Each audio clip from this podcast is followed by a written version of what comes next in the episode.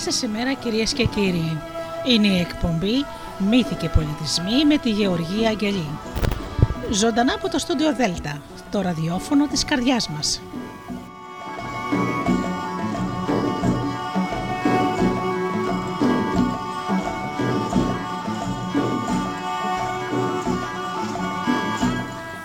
Αγαπημένοι μου φίλοι, και πάλι μαζί Σάββατο πρωί με την εκπομπή Μύθοι και Πολιτισμοί. Η φίλη σας η Γεωργία Αγγελή σας καλημερίζει όλους.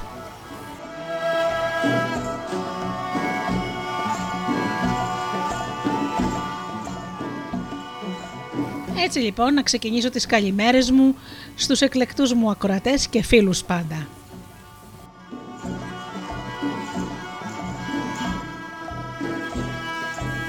Καλημερίζω λοιπόν τους φίλους που πληκτρολογούν double-u double-u double-u τελεία studio delta τελεία gr και βρίσκονται εδώ στη σελίδα του σταθμού.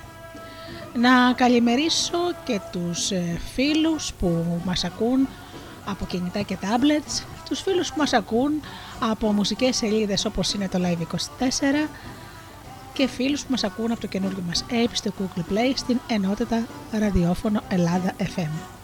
Και φυσικά την καλημέρα μου στους συνεργάτες μου. Σήμερα λοιπόν φίλοι μου θα σας πω παραμύθια για τις ανατροπές της ζωής. Ανθρώπους που έχασαν τα πάντα και μετά κέρδισαν τα πάντα.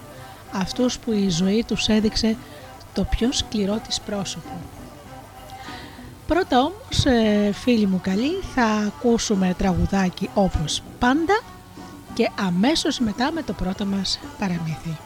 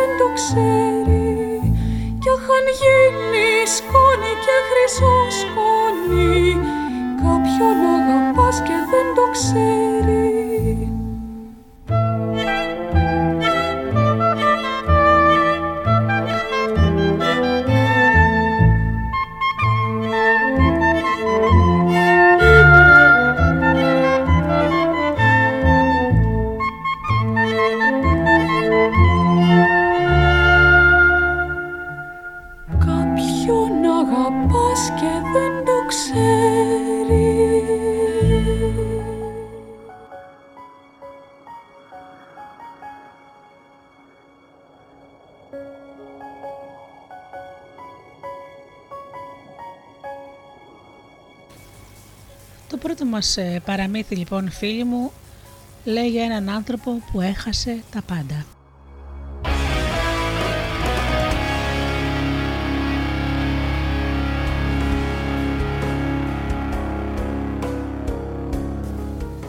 Λουκούμι με φιστίκι. Ήτανε κάποτε σε ένα μακρινό βασίλειο, ένας σουλτάνος που είχε πιστό του φίλο αλλά και συμβουλάτορα το βεζίρι του. Ο βεζίρις αυτός ήταν ένας σοφός και δίκαιος άνθρωπος. Όλοι τον αγαπούσαν, όλοι τον σεβόντουσαν και όχι γιατί ήταν ο βεζίρις του βασιλιά, αλλά γιατί την αγάπη και το σεβασμό των άλλων την κέρδιζε με το πρώτο. Φερόταν σε όλους με ευγένεια, είτε επρόκειτο για άρχοντες, αλλά είτε επρόκειτο και για τους σκλάβους και υπηρέτες που είχαν στο παλάτι, για τους απλούς πολιτές, για τους απλούς ανθρώπους που δούλευαν στην πόλη όπου κυβερνούσε αυτός ο Σουλτάνος. Ο Βεζίρις λοιπόν, εκτός από πολύ σοφός και δίκαιος, ήταν και πλούσιος. Ο Σουλτάνος του είχε δώσει αμέτρητη περιουσία. Ένα υπέροχο παλάτι, τα αμπάρια του γεμάτα με λίρες χρυσές και πολύτιμες πέτρες. Όμως από όλα τα πλάσματα που ήταν γύρω του, ο Βεζίρις δύο άτομα αγαπούσε μόλις την καρδιά. Το πρώτο ήταν η γυναίκα του, η αγαπημένη του Αϊσέ, μια υπέροχη γυναίκα με παράστημα γαζέλας, μακριά μαύρα μαλλιά σαν τον έβανο με τα ξένια, μάτια γλυκά όλο φλόγα. Η μιλιά της ήταν σαν κελάιδεμα και εκείνη τον αγαπούσε πολύ. Ο Βεζίρις αγαπούσε την Αϊσέ και τη σεβότανε. Της φερόταν με τόση λεπτότητα, της μιλούσε τόσο γλυκά. Ήτανε το πολυτιμότερο αγαθό που του έστειλε ο Θεός. Το άλλο λοιπόν πλάσμα ήταν ο καλός του φίλος, ο Σουλτάνος, που τους έδινε μια φιλία και δεν ήταν η σχέση τους αυτή του άρχοντα, του βασιλιά με τον αποτακτικό του. Ένα πρωί λοιπόν, καθώς πήγαινε στο χαμάμ, όπου εκεί έπαιρνε πολύ τακτικά το μπάνιο του, σαν μπήκε μέσα τον εποδέχτηκαν όλοι με χαρές και με χίλιες ευχές και τον προσκυνούσαν. Τον τράβηξαν αμέσως από τη μύτη οι όμορφες μυρωδιές, το γιασεμί, το τριαντάφυλλο, αρώματα, το, άρω, το άρωμα του άμπαρου, του μόσχου. Προχώρησε λοιπόν μέσα στα ενδότερα και αφού πέρασε από όλα τα στάδια του χαμάμ, από τους καυτούς θαλάμους, στους θαλάμους όπου το έκαναν μασάζ και τον έτρεψαν πολύ γερά με τη λούφα, βυθίστηκε μετά στην δροσερή μπανιέρα με το καθάριο νερό που ήταν γεμάτο από ροδοπέταλα και που είχε μόνο εκείνος, δεν έπαινε κανένας άλλος. Σαν βυθίστηκε λοιπόν στην μπανιέρα αυτή για να δροσιστεί με το ωραίο μυρωδάτο νερό, σκέφτηκε πως πιο ευτυχισμένος άνθρωπος στον κόσμο από αυτόν δεν υπήρχε. Εκείνη όμως τη στιγμή ένιωσε να φεύγει από το δάχτυλό του το χρυσό του δαχτυλίδι. Κοίταξε τρομαγμένο στο χέρι του και είδε ότι όντως το δαχτυλίδι του είχε χαθεί μέσα στο νερό. Αμέσως πετάχτηκε και άρχισε να το ψάχνει. Αυτό το δαχτυλίδι δεν ήταν οτιδήποτε δαχτυλίδι. Του του χάρισε ο Σουλτάνος, αλλά πάνω έφερε και τη σφραγίδα του αξιώματός του. Έψαχνε λοιπόν και βουτούσε μέσα στο νερό σαν τρελός και τον πήραν χαμπάρι και οι υπηρέτες και οι άλλοι άνθρωποι που ήταν κοντά και πλησίασαν και τον βοηθούσαν. «Να, να, Βεζίρι, εκεί κάτι γυαλίζει. Βεζίρι, σαν να μου φαίνεται ότι είναι εκεί». Φοβόταν, επειδή υπήρχε μία τρύπα όπου έφευγε το νερό, μήπως το δαχτυλίδι έπεφτε σε αυτή την τρύπα και το έχανε για πάντα. Σε λίγα λεπτά όμως, ξαφνικά, πάνω στο νερό, είδε να επιπλέει ένα κομμάτι σαπούνι και στο σαπούνι απάνω ήταν καρφωμένο το δαχτυλίδι του. Όλοι χειροκρότησαν ενθουσιασμένοι και άρχισαν να λένε για την καταπληκτική τύχη του Βεζίρι. Εκείνος όμως σούφρωσε τα φρύδια και συνοφριωμένος κοίταζε αυτό το παράξενο φαινόμενο. Άρπαξε το δαχτυλίδι, βγήκε έξω από το νερό γρήγορα γρήγορα, σκουπίστηκε και ντύθηκε με γοργές κινήσεις. Έτρεξε στο παλάτι και φώναξε όλους του, του, τους υπηρέτες και τη γυναίκα του. «Γρήγορα», τους λέει, «γρήγορα, βιαστείτε, αδειάστε το σπίτι, μαζέψτε ό,τι μπορείτε να πάρετε μαζί σας και πουλήστε ό,τι δεν μεταφέρετε. Θέλω μέχρι αύριο το πρωί το παλάτι να είναι άδειο». Οι υπηρέτες έτρεξαν αμέσως να, κάνει, να κάνουν ό,τι τους είπε, γιατί ήξεραν ότι ήταν ένας άνθρωπος που δεν έκανε τίποτα χωρίς λόγο. Όντως λοιπόν, νωρίς την άλλη μέρα, τα πάντα είχαν πουληθεί, είχαν φορτωθεί στις καμήλες, ό,τι μπορούσε να κουβαληθεί όπως είπε. Είχαν πάρει όλοι τα ρούχα τους και τα πράγματά τους. Και ο Βεζίρης χαιρετούσε την όμορφη Αϊσέ. Την πήρε στην αγκαλιά του και της λέει: «Αγάπη μου, χωριζόμαστε ίσως για πάντα. Ποιος ξέρει πώς θα έρθουν τα πράγματα. Ίσως κάποτε η ζωή μας ξαναφέρει μαζί. Όμως εκεί που θα πας θέλω να είσαι ευτυχισμένη και να θυμάσαι ότι σε αγαπώ». Η Αϊσέ τον φίλησε με πάθος στο στόμα και δακρυσμένη τον αποχαιρέτησε. Την άλλη μέρα χτύπησαν την πόρτα του δυνατά, με φωνές άγριες. Σαν πήγε να ανοίξει, όρμεσαν μέσα οι στρατιώτες του Σουλτάνου και τον άρπαξαν, του φόρεσαν αλυσίδες στα χέρια και τον έσυραν μπροστά στο Σουλτάνο. Παρόλο που διαμαρτυρόταν δυνατά, «Τι έκανα, τι έκανα, γιατί με σέρνετε έτσι». Σαν έφτασε στην αίθουσα του θρόνου, είδε έναν Σουλτάνο αλλιώτικο. Είχε πεταχτεί επάνω και ήταν κόκκινος από οργή. «Εσύ», του λέει, «εσύ, εσύ σκουλίκι, που σε είχα φίλο μου, αποδείχτηκες προδότης. Αποδείχτηκε η προδοσία σου, συλλάβαμε τους συνεργούς σου και μας είπαν, μας ομολόγησαν ότι εσύ είσαι ο αρχηγός της συνωμοσίας που θέλατε να με κατεβάσετε από το θρόνο για να, ανέβετε, για να ανέβεις εσύ. Σουλτάνε, μεγαλειότατε, σε παρακαλώ, είναι ψέματα, δεν είναι αλήθεια». Προσπάθησε να διαμαρτυρηθεί. Όμως ο Σουλτάνος δεν άκουσε τίποτα. «Πάρτε τον από μπροστά μου να μην τον βλέπω», φώναξε στους στρατιώτες. «Και κοίτα να δεις», του είπε, «δεν θα σου δώσω τη χάρη να πεθάνεις αμέσως. Όχι, αυτό δεν με ευχαριστεί καθόλου. Θέλω να πεθαίνεις κάθε μέρα. Θέλω να πεθαίνεις κάθε μέρα και να θυμάσαι την προδοσία που έκανες. Γι' αυτό θα σε ρίξω στα μπουντρούμια για όλη σου τη ζωή και θα μείνεις εκεί για πάντα». Όσο και αν φώναζε ο Βεζίρης, κανείς δεν τον άκουσε. Οι στρατιώτες άγρια τον έσυραν προς τις φυλακές. Τις φυλακές τις σκοτεινές που είχαν υπόγεια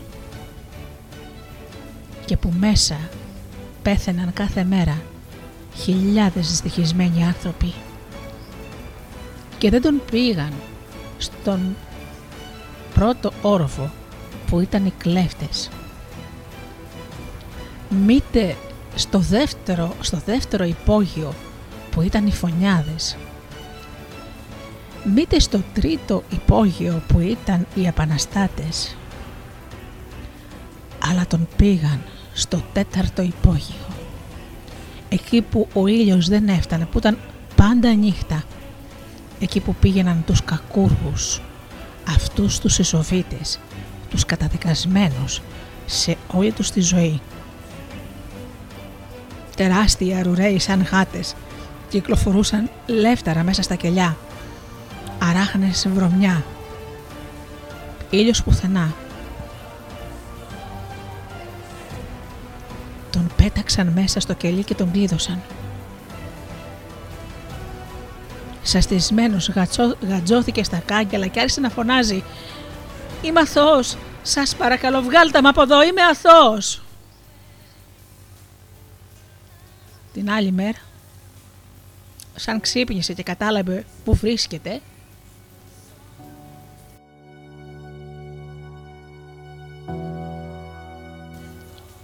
είδε ότι όλα αυτά δεν ήταν ένας κακός εφιάλτης, ήταν η αλήθεια. Μια ζωφερή αλήθεια. Η ζωή του άλλαξε. Ήταν πλέον κατάδικος. Ήταν ισοφίτης.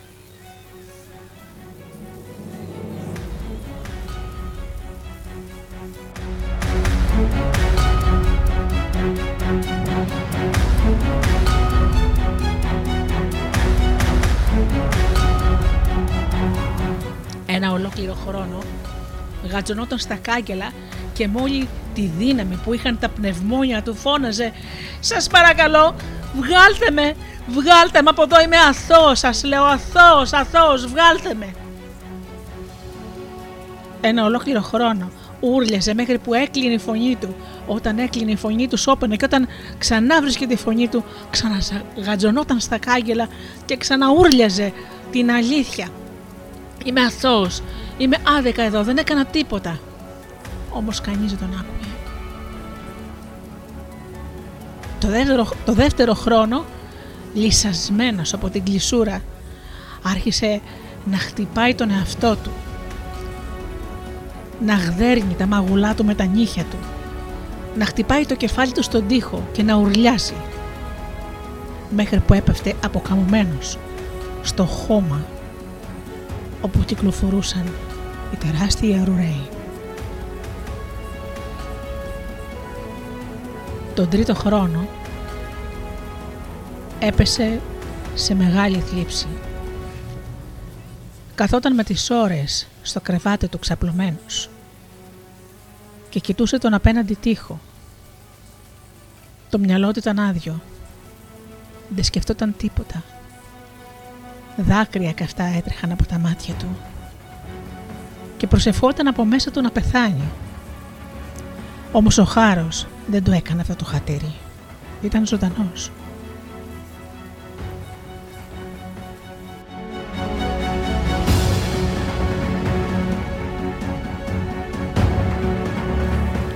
Τον τέταρτο χρόνο το πήρε πια απόφαση. Αυτή θα ήταν η ζωή του από εδώ και πέρα. Έτσι έπρεπε να ζήσει. Γι' αυτό αποφάσισε να κάνει τη ζωή του όσο γινότανε πιο καλή, όσο καλή μπορούσε να γίνει σε εκείνο το φρικτό μέρος. Έτσι λοιπόν έτρωγε το άθλιο φαγητό της φυλακής, ό,τι και να ήταν, γυμναζόταν μέσα στο κελί και φρόντιζε να το διατηρεί καθαρό πάλι όσο γινόταν. Έτσι κύλησαν άλλα τρία χρόνια. Και τον έβδομο πια χρόνο που ήταν φυλακισμένος, ξαφνικά ένα πρωί του γεννήθηκε μία επιθυμία μέσα του. Μια παράξενη επιθυμία. Αυτός που σε όλη του τη ζωή έζησε μέσα στα πλούτη και έτρωγε τα πιο εκλεκτά φαγητά που υπήρχαν, λαχτάρισε να φάει ένα λουκούμι με φιστίκι. Ήταν το πιο ταπεινό γλυκό που υπήρχε.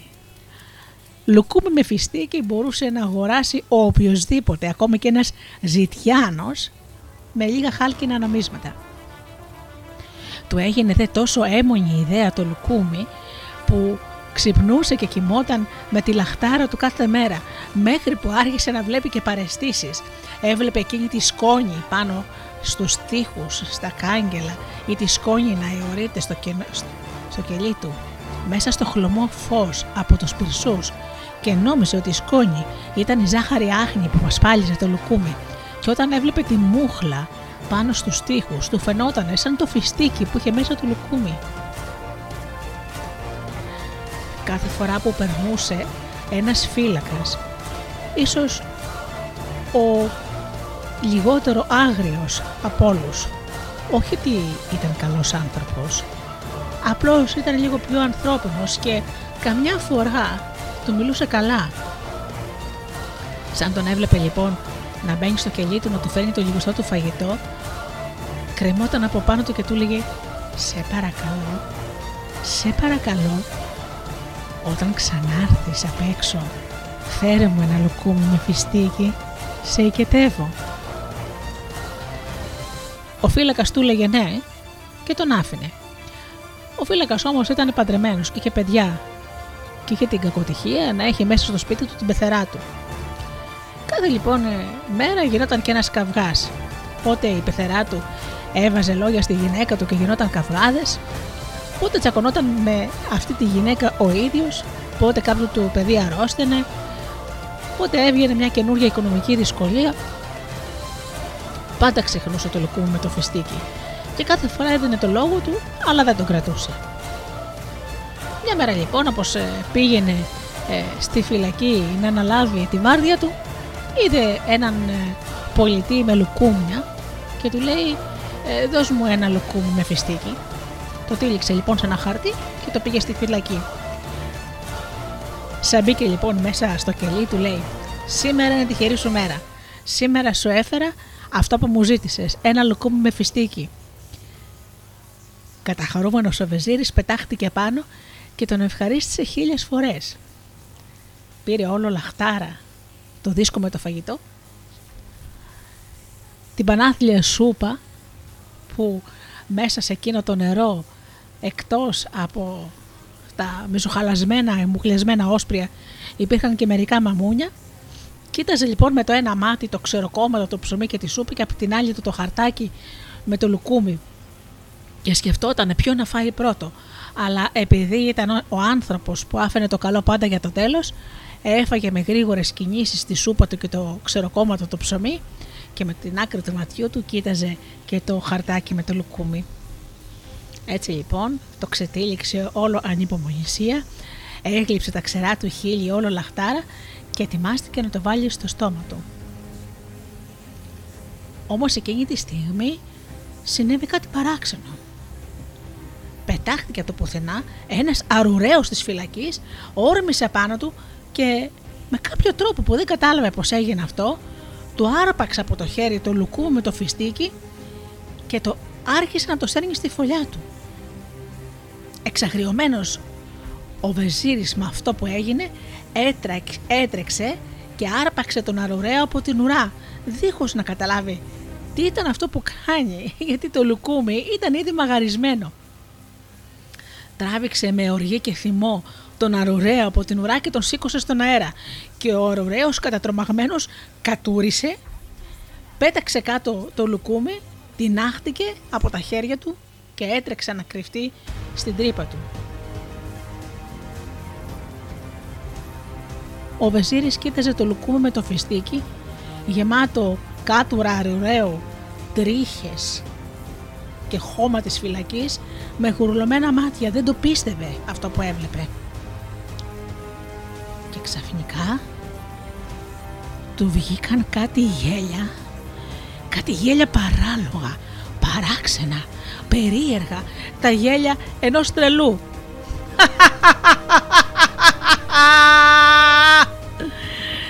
Άρχισε να γελάει δυνατά, δυνατά, δυνατά. Μαζεύτηκαν όλοι οι φύλακες. Τι έπαθε αυτός, τρελάθηκε? Ανοίξαν λοιπόν το κελί του και τον είδανε να γελάει, να γελάει και να δακρύζει από τα γέλια. Πάει, λέγανε, αυτό ήταν, του στρίψε. Ο φύλακας που το μίλαγε κάπως καλύτερα είπε, εγώ φταίω ρε παιδιά, τόσες μέρες ο κακομοίρης μου του ζητάει, πόσο ήταν δύσκολο να του φέρω κι εγώ ένα λουκούμι με το φιστίκι, μα να μην το σκεφτώ να του φέρω κανένα δυο ακόμη, τσιγκουνεύτηκα τα λεφτά, μια δεκάρα έχει.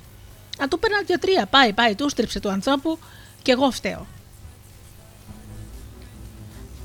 Εκείνη τη στιγμή ο Βεζίρης σταμάτησε απότομα τα γέλια, πλησίασε το φύλακα που είπε αυτά τα λόγια και του είχε φέρει το λουκούμι, ακούμπησε στους ώμους του τα χέρια του, τον κοίταξε βαθιά στα μάτια και με μια αργή υποβλητική φωνή του λέει: «Σήμερα παίρνω τη ζωή μου πίσω και ό,τι μου στέρισε τόσα χρόνια, σήμερα τα παίρνω όλα πίσω. Ακού να δεις, θα κάνεις αυτό που θα σου πω τώρα. Σε λίγες μέρες παίρνω πίσω το αξιωμά μου και αν κάνεις αυτό που σου πω, αν με βοηθήσεις, μόλις γίνω βεζίρης πάλι, θα σε πάρω μαζί μου, δεξί μου χέρι, αρχηγό της φρουράς μου και θα σου δώσω πλούτη που δεν φαντάζεσαι. Θέλω να κατέβεις στις ταβέρνες, στην αγορά και να ψάξεις να βρεις τον καραγωγέα, τον Μουσταφά Σεϊφή και να του μηνύσεις εκ μέρους μου να στείλει μήνυμα εκεί που πήγε η γυναίκα μου και οι άνθρωποι μου να γυρίσουν πίσω». Αυτά είπε ο Βεζίρης. Σαστισμένος ο φύλακας τον κοίταζε. Μπροστά του δεν ήταν πια ο τρισάθλιος Ισοβίτης. Ήταν ο Βεζίρης του κράτους. Πισωπάτησε και βγήκε έξω από το κελί και έτρεξε να του κάνει την παραγγελιά του.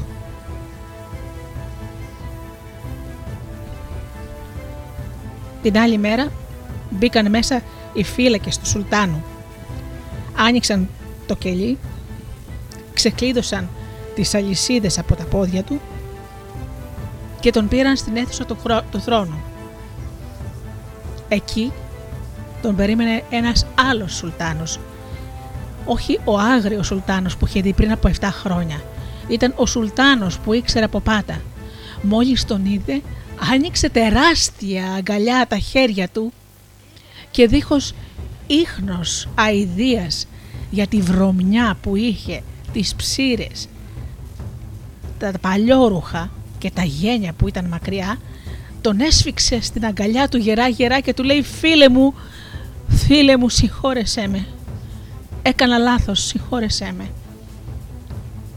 Πιαστήκαν οι προδότες και ομολόγησαν ότι σου έστησαν παγίδα.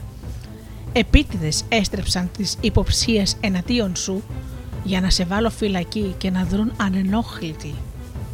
Όμως συνέχισαν τη δράση τους και οι μυστικές υπηρεσίες του παλατιού τους βρήκαν όλους. Βασανίστηκαν και ομολόγησαν την αλήθεια.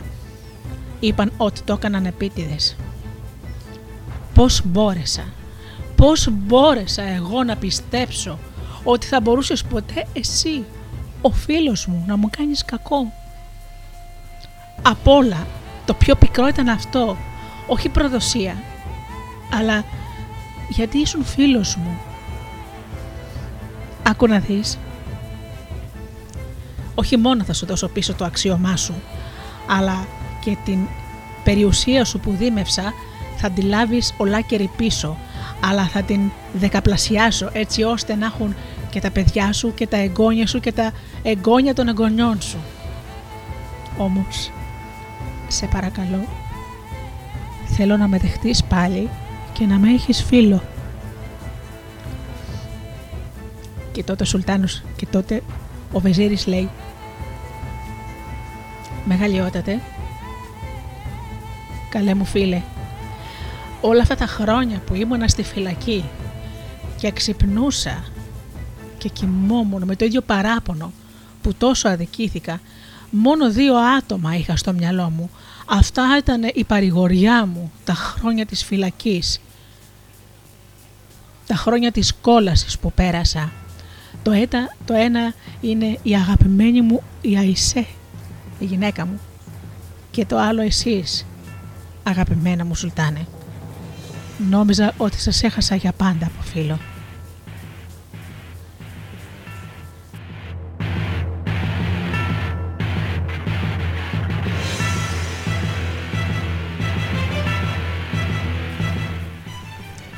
Μερικές νύχτες αργότερα,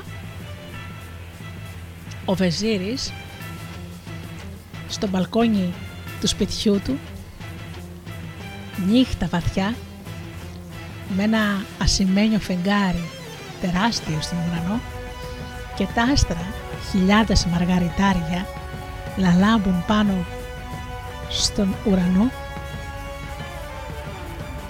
ο κήπος να φέρνει απαλά στη μύτη του τα αρώματα του νυχτολούλουδου και του γεσεμιού. Καθόταν λοιπόν αναπαυτικά στο βελούδινο καναπέ που είχε στο μπαλκόνι του και στα γόνατά του είχε ξαπλώσει η Αϊσέ και αυτός της χάιδευε με τρυφερότητα τα μακριά μαύρα μαλλιά της.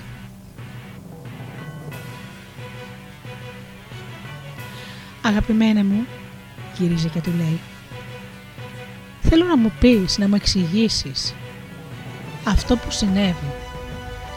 Τι ήταν αυτό που πριν από επτά χρόνια κατάλαβες, ένιωσες, ενώ, όταν, ενώ όλα ήταν εντάξει, ότι θα κλεινώσουν στη φυλακή και θα χανώσουν για πάντα και με έστειλες σε μακρινή χώρα μαζί με τους υπηρέτες μας. Και μετά από επτά χρόνια φυλακής, ενώ η ζωή σου ήταν σκέτη κόλαση, τι ήταν αυτό που συνέβη και σε έκανα να πιστέψεις ότι θα έπαιρνες πίσω τη ζωή σου και μου παρήγγειλες να γυρίσω πριν ακόμα καν πάρεις το αξιωμά σου πίσω?»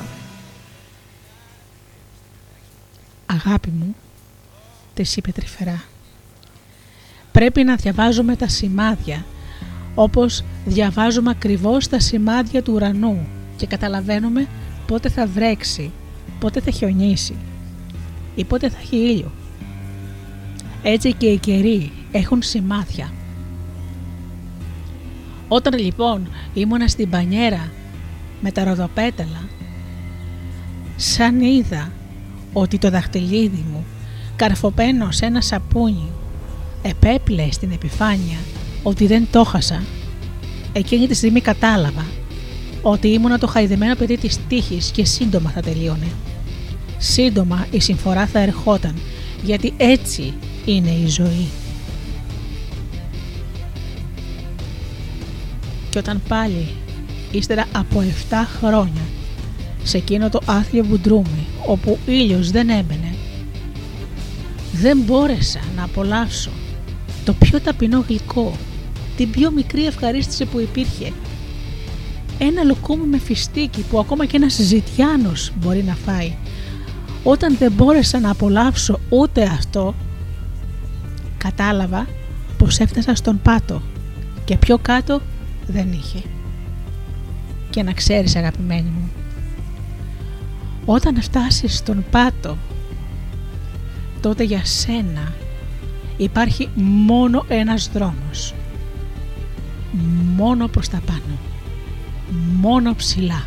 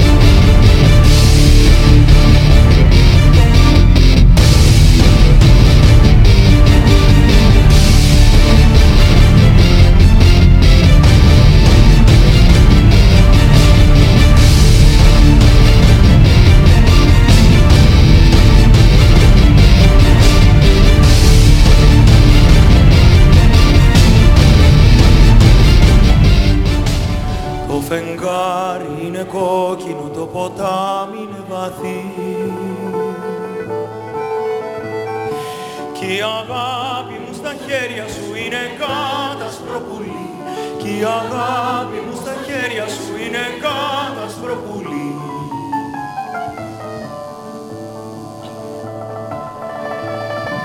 Το φεγγάρι είναι πράσινο, το ποτάμι είναι γαλάζιο.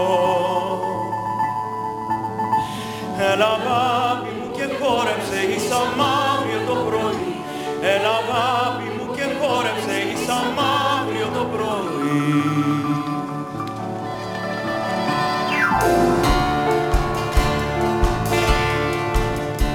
Το φεγγάρι πήγε και έπεσε στο ποτάμι το βαθύ.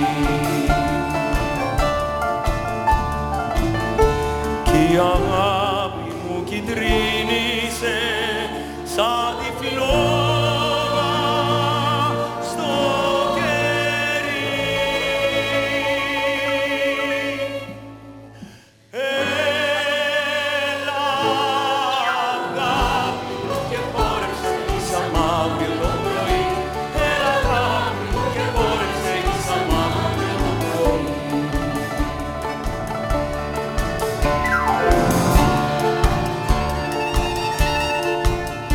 Το φεγγάρι πήγε και έπεσε στο ποτάμι το βαθύ.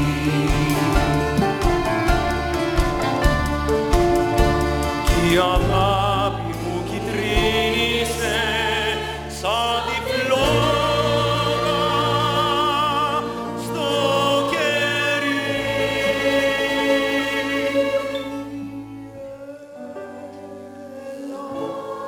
Αγάπη μου και χόρεψε ίσα μαύριο το πρωί. Έλα αγάπη μου και χόρεψε ίσα μαύριο το πρωί.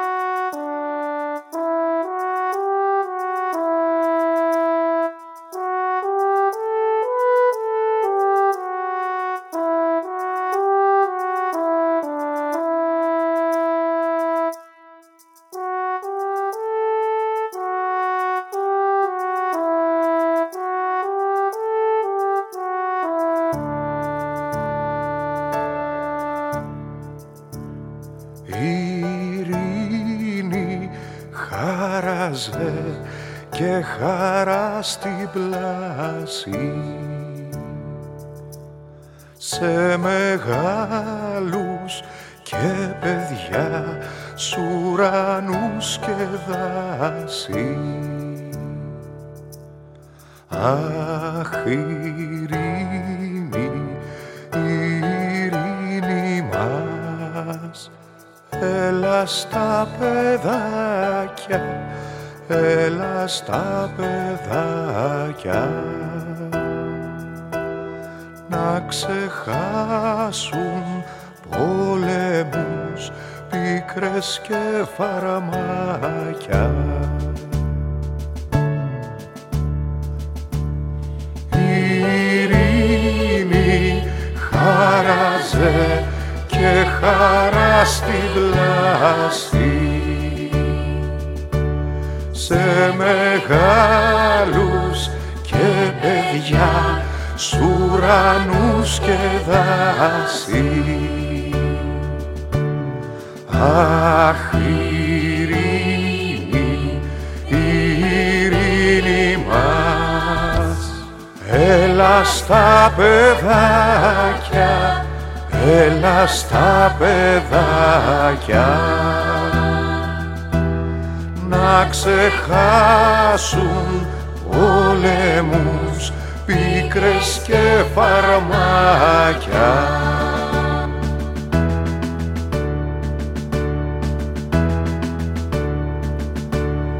Ειρήνη, χάραζε και χαρά στη πλάση σε μεγάλους και παιδιά, σ' ουρανούς και δάση. Αχ, ειρήνη,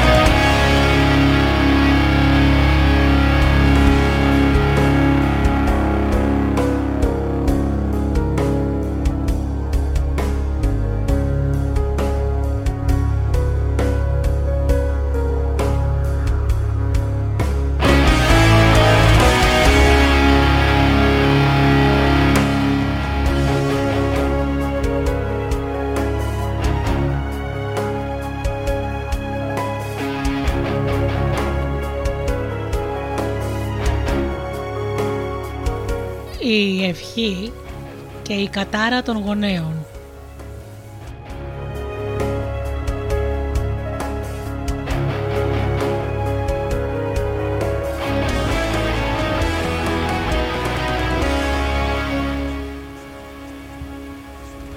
Κόκκινη κλωστή δεμένη, στην ανέμητη λιγμένη, δώσ' της κλώτσο να γυρίσει, παραμέ την αρχινήσει, και την καλή μας συντροφιά να την καλησπερίσει.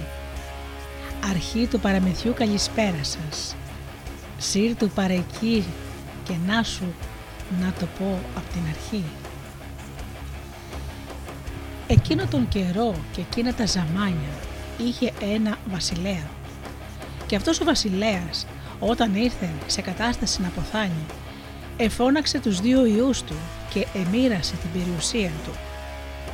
Το ένα μέρος της περιουσίας του ήταν η ευχή του μόνο, το δε άλλο ήταν η κατάρα του και όλη του περιουσία.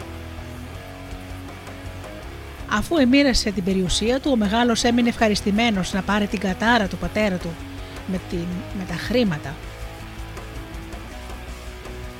Ο δε μικρός μόνο την ευχή του. Σε λίγο διάστημα πέθανε ο βασιλέας.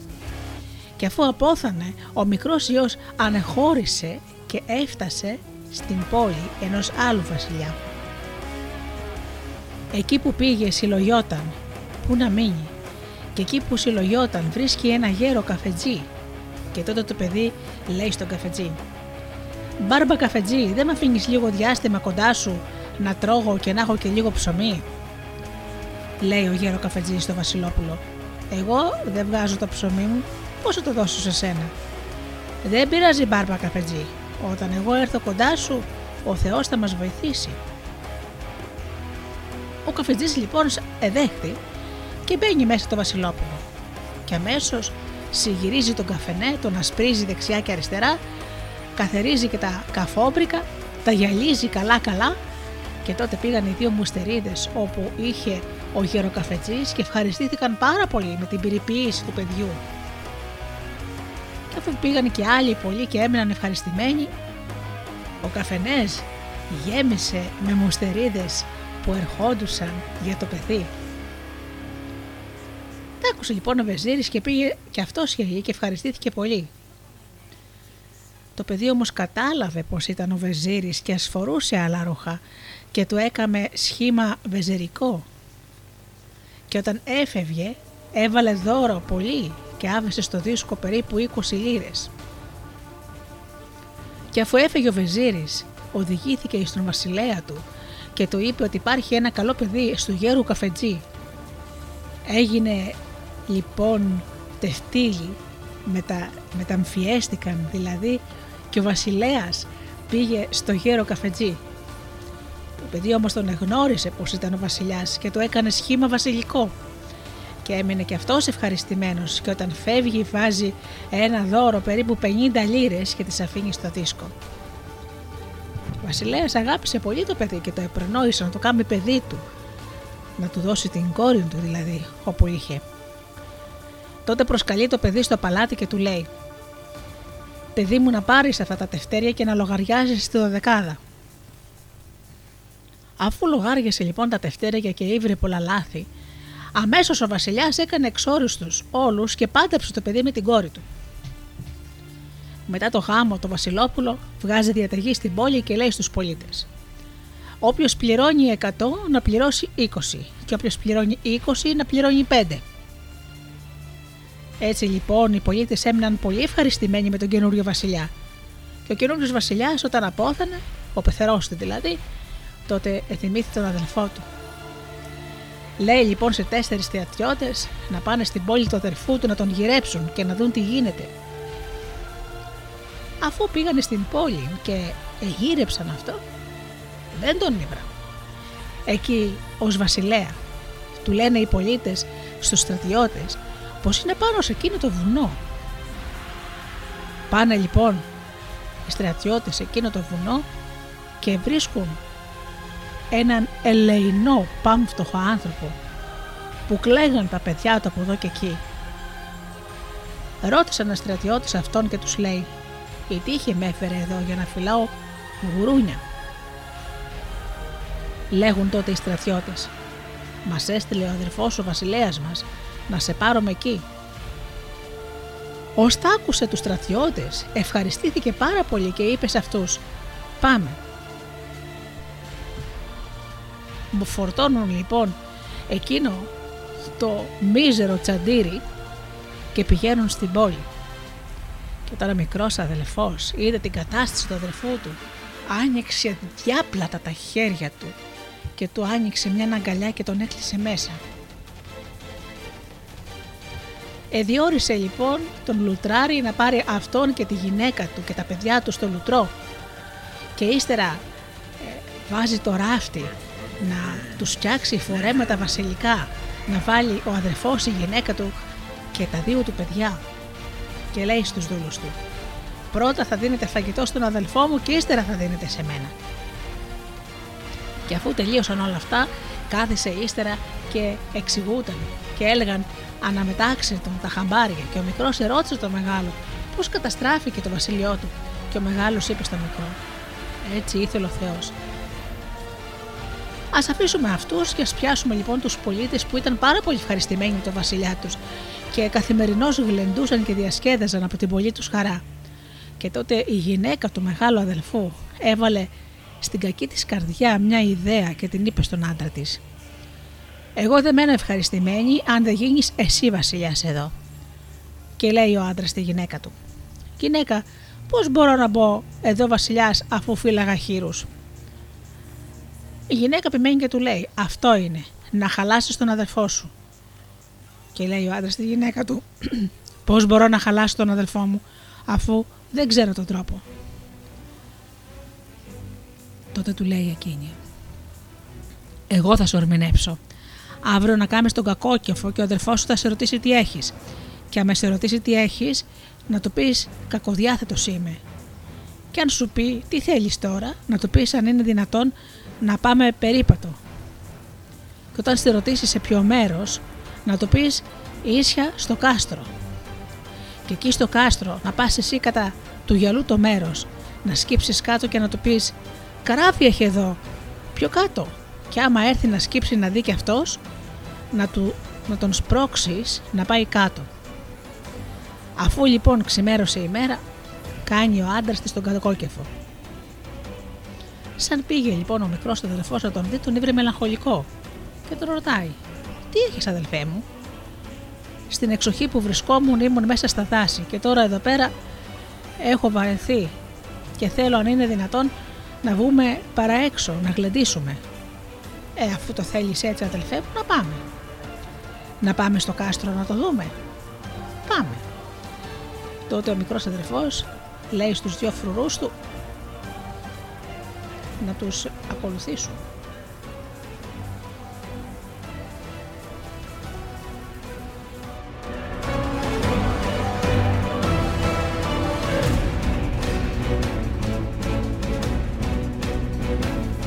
Πήγαν λοιπόν στο στάβλο, παρήγγειλαν να του φέρουν δύο άλογα, να τα ετοιμάσουν και να πάνε περίπατο. Οι φύλακες του φέραν τα άλογα, τα καβαλίπικεψανε δύο αδερφοί και πήγανε στο κάστρο. Και αφού πήγαν στο κάστρο, είπαν στους φύλακες να κρατήσουν τα άλογα και να περιμένουν ώσπου να έρθουν. Και ανέβηκαν την ανηφόρα ψηλά που ήταν το κάστρο. Ο μεγάλος αδερφός πάει κατά τη μεριά του γυαλού, κοιτάζει κάτω και λέει στον αδερφό του «Έλα να δεις ένα καράβι που περνάει από κάτω, πολύ μεγάλο». Πάει λοιπόν ο μικρός αδερφός που είχε καθαρή ψυχή να δει το καράβι και τότε ο αδερφός του του δίνει μια σπροξιά και τον ρίχνει στη θάλασσα. Και με τη φορά που έπεσε στη θάλασσα του βγήκαν τα μάτια και όμως κολύμπησε και σιγά σιγά ψαχολευτά ήβρε μια μικρή πέτρα και κάθισε κάτω. Ας αφήσουμε όμως αυτόν και ας πιάσουμε τον μεγάλον αδερφό. Πηγαίνει και βρίσκει τους φυλακάτορες και τους λέει «Πάμε». «Πού είναι ο βασιλιάς μας» λένε οι φυλακάτορες. «Ο βασιλιάς σας εγκρεμίστηκε και μην τον ψάχνετε πια». Πηγαίνουν λοιπόν απάνω στη χώρα και βγαίνει αυτός στο θρόνο του αδερφού του. Διορίζει τους φυλακάτερους να βγάλουν τα ρούχα της γυναίκας του μικρού του αδερφού και να τη βάλουν να φυλάει τις κότες και να μένει σε έναν αχυρώνα. Ας αφήσουμε λοιπόν τώρα αυτό και ας πάμε τους πολίτες της πόλης που τους οφερολόγησε τόσο πολύ που δεν ησύχαζαν μέρα νύχτα και έλεγαν στο μετα- μεταξύ τους «Τι απέγινε ο δικός μας βασιλιάς ο καλός». Τότε οι άνθρωποι μαύρισαν τα σπίτια τους και τρόμος απλώθηκε στην πόλη. Ας αφήσουμε αυτούς που κρίνονται με το νέο βασιλιά και να πάμε τώρα στον τυφλό που αναστέναζε και φώναζε. Εκεί λοιπόν που καθόταν περνάει ένα ψαράδικο καΐκι. Άκουσε ο καπετάνιος τις φωνές και πάει προς τα εκεί. Αφού πήγαν κατά πάνω προς τις φορές, δύο ναύτες λένε στον καπετάνιο. Δεν μας φτάνει η ατυχία μας, παρά θέλεις να βοηθήσουμε και άλλον. Αφού λοιπόν άκουσε ο τυφλός που μίλησαν οι ναύτες, πήρε το θάρρος και φώναζε τόσο δυνατά «Σώστε με άνθρωποι, χριστιανοί είστε, Τούρκοι είστε, Εβραίοι είστε, βοηθήστε με». Το άκουσε ο καπετάνιος που ήταν Τούρκος αλλά καλή ψυχή σαν άνθρωπος και λέει στους ναύτες «Ε, ας πάμε να δούμε τι άνθρωπος είναι». Και πηγαίνουν λοιπόν και βρίσκουν έναν τυφλό και λέει λοιπόν ο καπετάνιος «Φέρτε τον τυφλό μέσα». Αφού πήραν λοιπόν τον τυφλό άρχισαν οι ναύτες να μουρμουράνε στον καπετάνιο και να λένε «Δεν μας φτάνει η ατυχία μας που δεν μπορούμε να ψαρέψουμε και ρίχνουμε τα δίχτυα και τα τραβάμε άδεια, θέλουμε και άλλο φόρτωμα». Τότε λέει ο καπετάνιος «Άντε φτιάχτε του ένα καφέ». Αφού λοιπόν πήγανε, ρίξανε τα δίχτυα, τα τραβάνε, δεν είχαν πιάσει πάλι τίποτα. Τότε άρχισαν οι ναύτες να λένε στον καπετάνιο «Άλλη φορά όταν ρίχνουμε τον γρίπο βγάζαμε μερικά ψάρια, τώρα τίποτα». Τ' άκουσε ο τυφλός και λέει στον καπετάνιο κρυφά «Χρυσέ μου καπετάνιε, σε παρακαλώ, να ρίξετε στο όνομα του τυφλού». Αφού άκουσαν οι ναύτες, δεν ήθελαν καθόλου. Ο καπετάνιος όμως ήταν καλή ψυχή και παρακάλεσε τους ναύτες να ρίξουν τα δίχτυα στο όνομα του τυφλού. Αφού λοιπόν ρίξανε τα δίχτυα κάτω, άρχισαν να το σηκώνουν και δεν σηκωνόντουσαν. Λένε λοιπόν οι ναύτες «Άλλη φορά τον βγάζαμε τα δίχτυα σώα, τώρα πλέξαμε κάπου και θα σκιστούνε και θα τον σκοτώσουμε τον τυφλό». Τ' άκουσα αυτά ο καπετάνιος και λέει στους ναύτες «Όχι παιδιά μου, θα σας παρακαλέσω πολύ να μην πειράξετε τον τυφλό. Πιάστε στεριά να τραβήξουμε τα δίχτυα σιγά σιγά». Όταν λοιπόν έπιασαν με προσοχή και άρχισαν να τρεβάνε τα δίχτυα που ήταν πολύ βαριά, σαν το μισοβγάλανε έξω, είδανε ότι δεν πιαστήκανε αλλά ήταν γεμάτα με ψάρια. Με μεγαλύτερη προσοχή λοιπόν τράβηξαν τα δίχτυα προς τα πάνω και λέει ο καπετάνιος στους ναύτες «Τώρα τι έχετε να πείτε για τον τυφλό, τι μας κόστησε, ο Θεός μας τον έστειλε. Γεμίστε λοιπόν το καΐκι, πάρτε στη χώρα τα ψάρια να τα πουλήσετε και άλλα καΐκια θα πάρουν, να πάρουμε και να έχουμε και άλλα ψάρια». Αφού λοιπόν ήρθαν τα καΐκια, βάλανε όλα και τα άλλα ψάρια γιατί δεν χωρούσαν στο δικό του και κάνανε ένα πολύ μεγάλο μερντικό από εκατό λίρες. Παίρνει λοιπόν ο καπετάνιος τον τυφλό στο σπίτι του και λέει στη χωρομισά του «Πρώτα να δίνεις φαγητό στον τυφλό και ύστερα σε εμάς». Και πάλι της λέει «Να διατηρείς καλά τον τυφλό». Και αφού πέρασε μερικός καιρός, οι ναύτες και ο καπετάνιος ετοίμασαν τα ψάρια. Έτυχε λοιπόν τώρα να είναι πανηγύρι σε ένα χωριό και στο μέρος που πήγαν να ρίξουν ε, τα δίχτυα, ο καπετάνιος πήρε τη χανούμισσα να φροντίζει τον τυφλό. Ρίξαν λοιπόν τα δίχτυα και δεν τον άφησαν ολότελα και τα τράβηξαν, δεν άφησαν ολότελα τα δίχτυα και τα τράβηξαν πάνω. Και αφού λοιπόν τα σήκωσαν, είχαν μέσα δώδεκα γουμάρια ψάρια. Λένε μεταξύ τους να πάρουμε δύο τρία γουμάρια ψάρια πάνω, να πάρουμε και τον τυφλό κατά την πίση του να πανηγυρίσει. Ετοίμασαν λοιπόν να πάνε στο πανηγύρι και λένε στον τυφλό: Να πάμε, πάν, να πάμε πάνω κατά την πίστη σου να πανηγυρίσεις.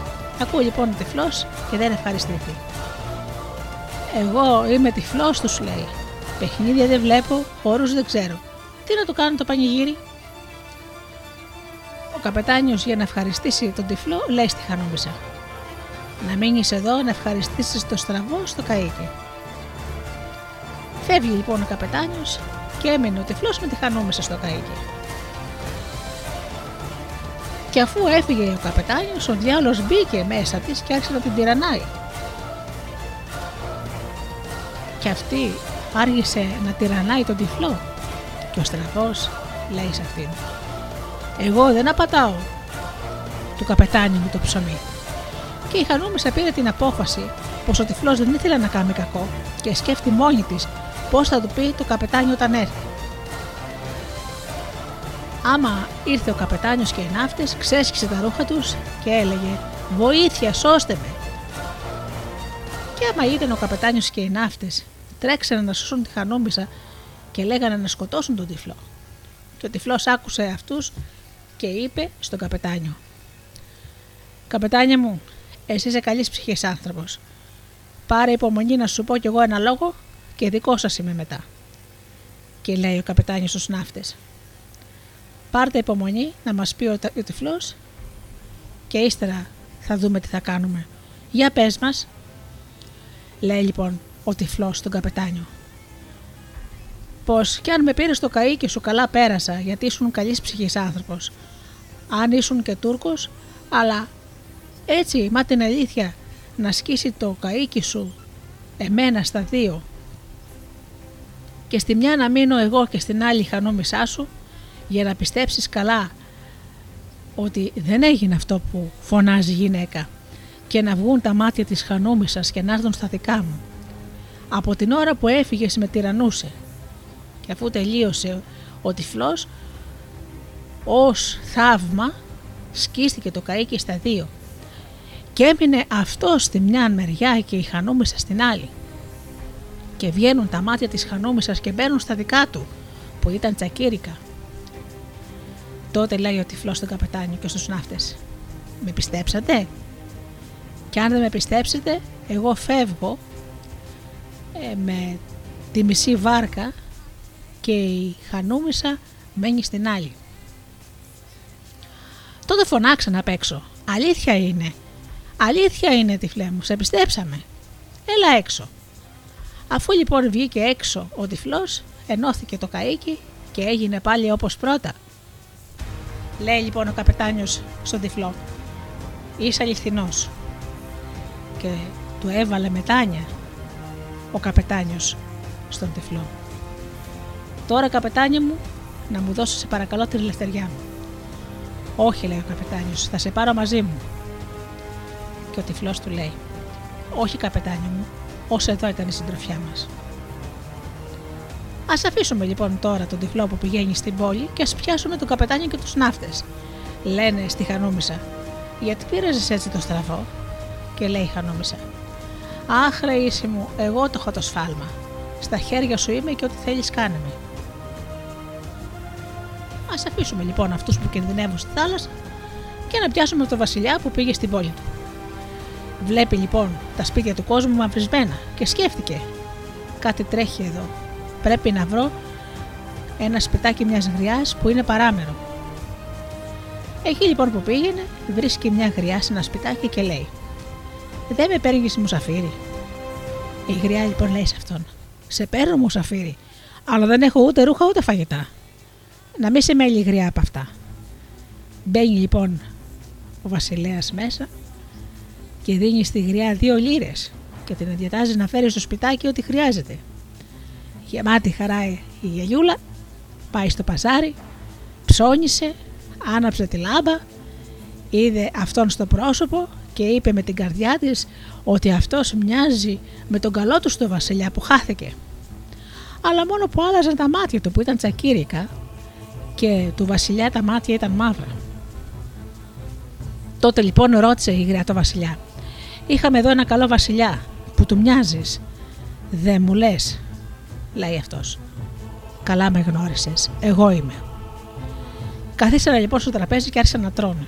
Και αφού έκανε η γριά φαγητά αρκετά, δίνει στη γριά δυο κρασάκια, ζαλίστηκε η γριά και της λέει αυτός.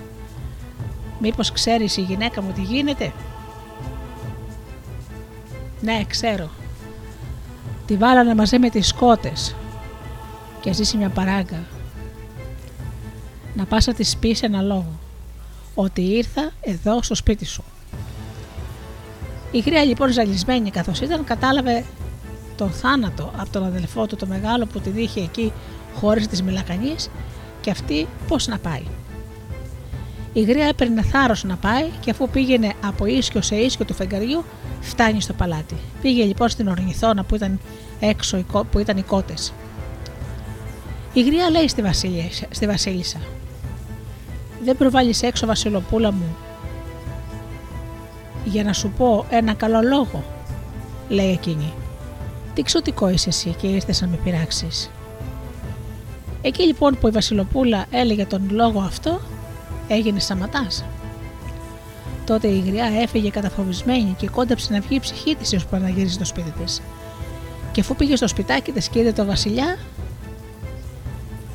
φοβισμένη τον ρώτησε. Τη ρώτησε, συγγνώμη, γιατί φοβήθηκες τόσο πολύ γριά? Την ώρα που μιλούσες στη βασίλισσα έγινε μεγάλος σαματάς. Με κυνηγούσαν και από το φόβο μου έφυγα. Και λέει ο βασιλιάς στη γριά, να πάρεις αυτό το δαχτυλίδι και να της το δείξεις. Αφού φεύγει λοιπόν η γριά, πάει εκεί που βρίσκεται η βασίλισσα, της δείχνει το δαχτυλίδι του αντρός της. Σαν τότε λοιπόν η βασίλισσα το δαχτυλίδι του αντρός της, έσπασε την πόρτα και βγήκε έξω.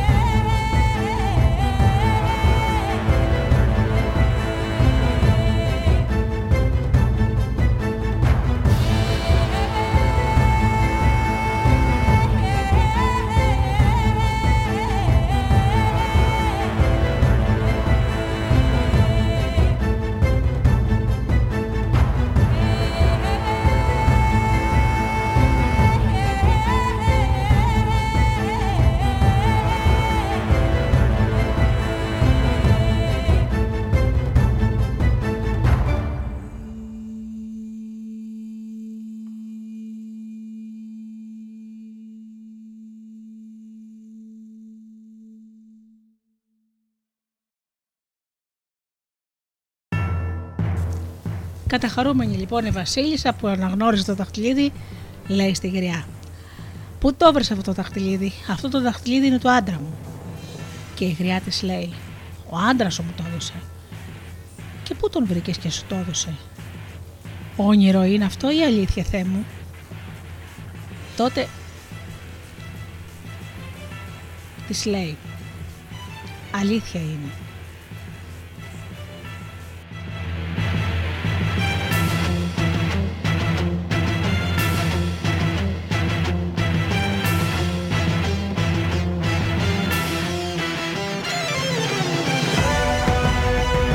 Ακολούθησε λοιπόν τη γριά στο σπιτάκι της και σαν άνοιξε η πόρτα, μπαίνουνε μέσα, βλέπει τον άντρα της. «Όνειρο βλέπω». Τότε της λέει ο βασιλιάς: «Δεν είναι όνειρο, αγάπη μου, είναι αλήθεια». Λιποθύμησε λοιπόν η βασίλισσα και ο βασιλιάς αμέσως δεν χάνει καιρό. Την παίρνει πάνω του και την ξελιποθυμά. Τότε της είπε όλα όσα έγιναν και τη ρώτησε μετά πώς περνούν οι πολίτες και πώς περνάει το κράτος. Τότε ο βασιλιάς είχε πολλά φαγιά γαμωμένα. Κάθισαν λοιπόν και έφεγαν ως τις αυγές. Σαν έφτασε η ώρα, πήγε η βασίλισσα στο μέρος που κοιμότανε πριν τους πάρουν χαμπάρι. Και την άλλη βραδιά που έμαθε η βασίλισσα εκείνο το μέρος, πήγε πάλι και συνονοήθηκε με τον βασιλιά το τι θα πράξουν. Συνονοήθηκαν και βρήκανε ποια είναι ώρα να πάει αυτό στο θρόνο, την ώρα που πηγαίνει ο μεγάλος αδερφός στην εκκλησιά. Έβαλαν λοιπόν ανθρώπους να θωρούν την ώρα που θα πάει στην εκκλησιά και τότε του δίνουν χαμπάρι και πηγαίνει αυτός στο παλάτι. Και αφού πήγε στο παλάτι, οι φυλακάτορες δεν γνώριζαν από πού ήταν τα μάτια του αλλαγμένα. Και οι φυλακάτορες τότε του λένε: «Τι θέλεις εσύ εδώ?» «Εγώ είμαι βασιλιάς σας, δεν με γνωρίσατε?» Και οι φυλακάτορες σαν είδανε έτσι δά και καθώς τον σουσούμνησαν και πέσαν τα όπλα από τα χέρια τους και φώναξαν όλο χαρά: «Γύρισε ο καλός μας βασιλιάς! Γύρισε ο καλός μας βασιλιάς!» Και τώρα λέει σε αυτούς: «Τη βασίλισσα φέρτε πάνω». Και αφού λοιπόν του φέραν τη βασίλισσα πάνω και από όλη και είναι η εκκλησιά, και όταν έρχεται ο βασιλέας στο παλάτι, θα ρει πολύ μεγάλο ταβαντούρι και ρωτούσε από εδώ και από εκεί. Ας αφήσουμε αυτόν που ρωτά τι τρέχει και να πιάσουμε τον καλό του βασιλιά.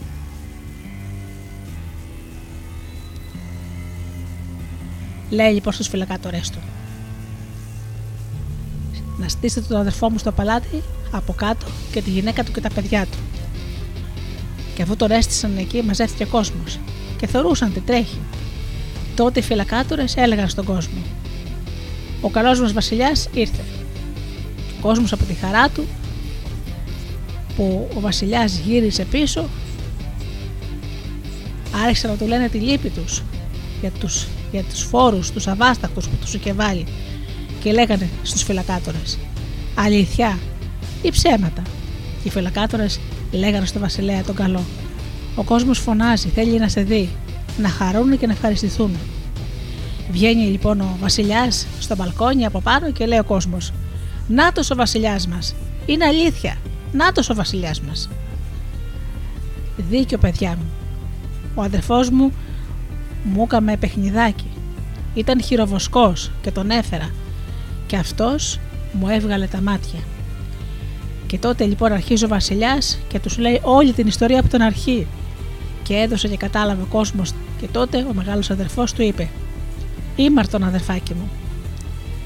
Και τότε διάταξε ο μικρός αδερφός και τον έβαλαν σε ένα άλλο παλάτι για να ζήσει καλά, μακριά όμως από αυτόν. Και έδωσε στους ελευθερίες τους πολίτες του και έζησαν καλά και εκείνος καλύτερα. Μήτε λοιπόν ήμουν εγώ εκεί, μήτε εσείς να το πιστέψετε.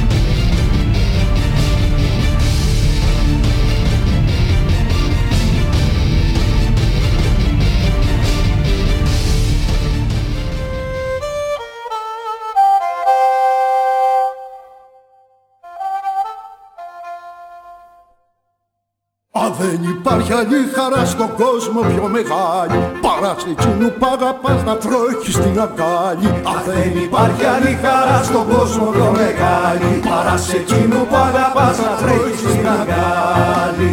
Το χεράκι σου για δώσ' μου κι όλοι εσείς χορεύετε, η όμορφη του κόσμου σήμερα παντρεύεται. Το χεράκι σου για δώσ' μου κι όλοι εσείς χορεύετε, η όμορφη του κόσμου σήμερα παντρεύεται.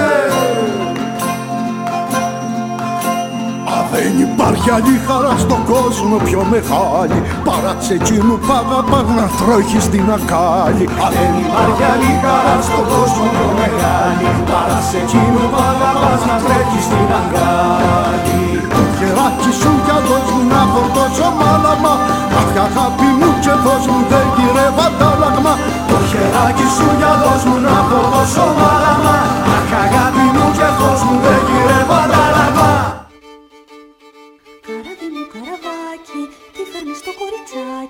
Τι φέρνεις το κοριτσάκι? Πρίχα τη φέρνω για να παντρευτεί. Κι κι να πάρει γαμπρό της. Αχ τον κακό τον καιρό της. Αχ τον κακό τον καιρό της. Τόσο που βιάζεται να παντρευτεί.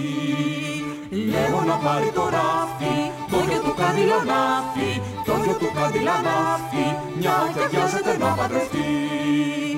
Άμα της δώσουνε ράφι, πάει η φούλα μας κλάφτη, πάει η φούλα μας κλάφτη, βρες της άλλου για να παντρευτεί. Λέω να πάρει ένα ναύτη, που ολομίγες να χάφτη, που ολομίγες να χάφτη, μια και πιάζεται να παντρευτεί. Άμα της δώσουνε ράφι, πάει η φούλα μας κλάφτη, πάει η φούλα μας κλάφτη, βρες της άλλου για να παντρευτεί. Ξέρω ποιον θέλει να πάρει, τον έχω κλείσει στα βάρη, τον έχω κλείσει στα βάρη, κι αυτός μου ζήταγε να παντρευτεί. Θέλει τον καπετάνιο, που τώρα κάνει μπάνιο, που τώρα κάνει μπάνιο, θες τον κλειμένος να μην παντρευτεί.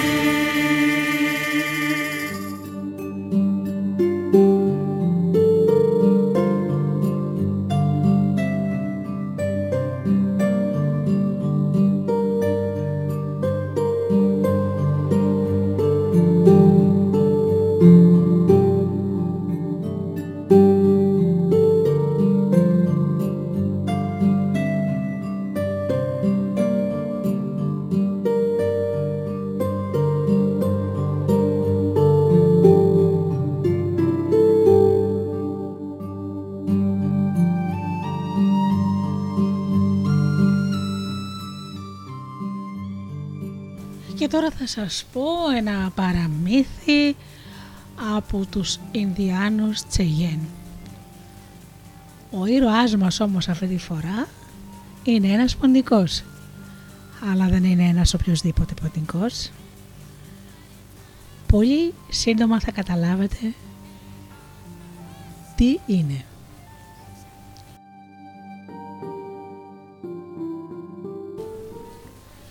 Το Σύννεφο Τ' Απρίλη. Ήταν μια φορά και ένα καιρό ένας ποντικός που τον λέγανε Σύννεφο Τ' Απρίλη.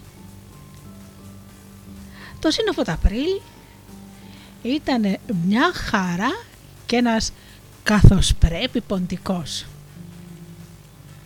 Είχε τα πάντα στη ζωή του και κανονικά θα έπρεπε να είναι ευχαριστημένος. Αλλά δεν ήτανε. Και ξέρετε γιατί? Γιατί άκουγε έναν ήχο.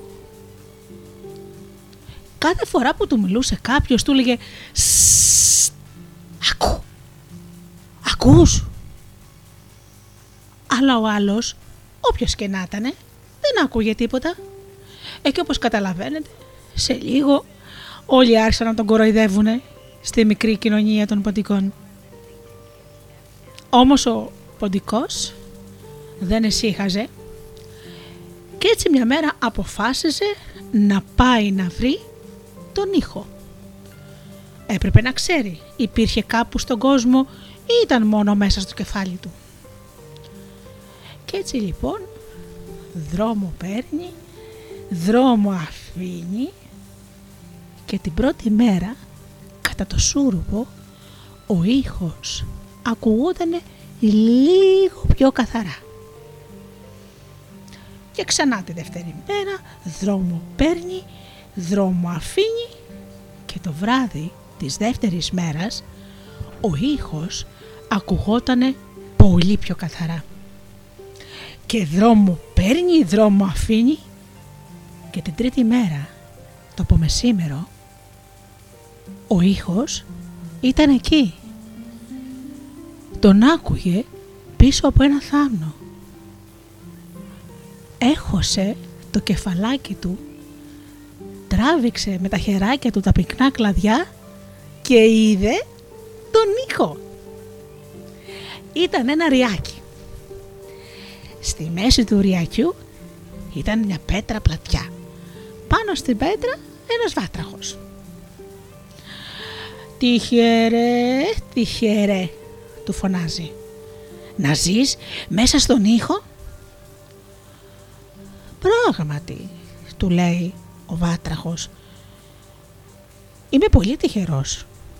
Αλλά έλα και εσύ μαζί μου εδώ δίπλα αν θέλεις». «Αν θέλω», λέει. «Όμως πώς θα φτάσω εκεί δίχως να πέσω στο νερό?» «Α, είναι πολύ απλό», του λέει ο βάτραχος. «Να, πάρε φόρα και μετά να πηδήξεις ψηλά, ψηλά, ψηλά, ψηλά, όσο πιο ψηλά γίνεται. Ε, μετά όπου και να πέσεις θα είναι καλά». Δεν χάνει ο ποντικός καιρό, παίρνει φόρα, πάει προς τα πίσω και πηδάει ψηλά, ψηλά, ψηλά, ψηλά, ψηλά και μετά άρχισε να πέφτει, να πέφτει, να πέφτει, να πέφτει και πλάτς μέσα στο νερό. Σαν πέφτει μέσα στο νερό, άρχισε να κολυμπάει, να χτυπιέται, να, βουλια... να βουλιάζει μέσα στο νερό, να ξανατραβάει τα χέρια του δεξιά και αριστερά, να χτυπιέται, να χτυπιάζει και να φωνάζει «Βοήθεια!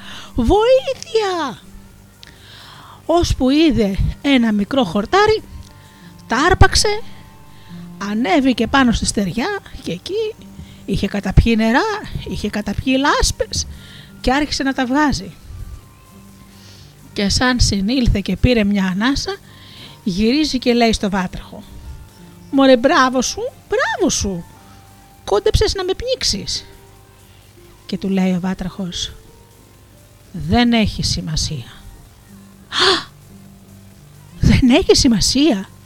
Ο θάνατός μου και η ζωή μου δεν έχουν σημασία? Ο θάνατός σου και η ζωή σου δεν έχουν καμιά σημασία. Σημασία έχει αν είδες κάτι όταν ήσουν εκεί ψηλά». Ο ποντικός σκέφτηκε για λίγο. «Πράγματι», είπε ύστερα από λίγο, «κάτι είδα όταν ήμουν εκεί ψηλά, αλλά μετά ήμουν τόσο θυμωμένος μαζί σου που κόντεψα να το ξεχάσω. Είδα λευκές κοιλίδες μέσα στον ήλιο». «Αυτό είναι», του λέει ο βάτραχος. «Είδες τη μοίρα σου και το ριζικό σου, που είναι να πας προς τις λευκές κοιλίδες του ήλιου». «Πάντα το ξέρα, πάντα το ξέρα, πάντα το ξέρα, ότι άλλη είναι η μοίρα μου. Σε ευχαριστώ πολύ, βάτραχε, όμως, όμως πρέπει να σ' αφήσω. Ο ήλιος είναι μακριά και έχω πολύ δρόμο μπροστά μου». Αγκαλιαστήκανε και φιληθήκανε. Και ο ποντικός, το σύννεφο τ' Απρίλη, ξεκίνησε το δρόμο του. Και πώς μπορεί κάποιος να φτάσει στον ήλιο? Μα ανεβαίνοντας όσο πιο ψηλά γίνεται στο βουνό. Και δρόμο παίρνει, δρόμο αφήνει, άρχισε να σκαρφαλώνει, να σκαρφαλώνει και να πληγιάζουν τα ποδαράκια του και να κουράζεται και να ξεσκίζεται από τα αγκάθια και ανέβαινε και ανέβαινε και ανέβαινε ώσπου κουράστηκε.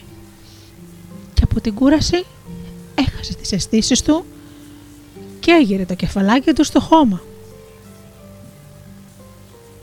Σαν άνοιξε τα μάτια του, είδε τα μάτια μιας ποντικίνας. Εκείνη τον πήρε αγκαλιά και του λέει: «Εγώ θα σε γιατροπορέψω».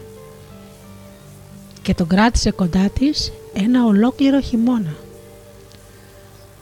Μας αν ήρθε η άνοιξη, της λέει: «Σε ευχαριστώ. Σ' αγαπώ πραγματικά και θα σου έχω αιώνια ευγνωμοσύνη.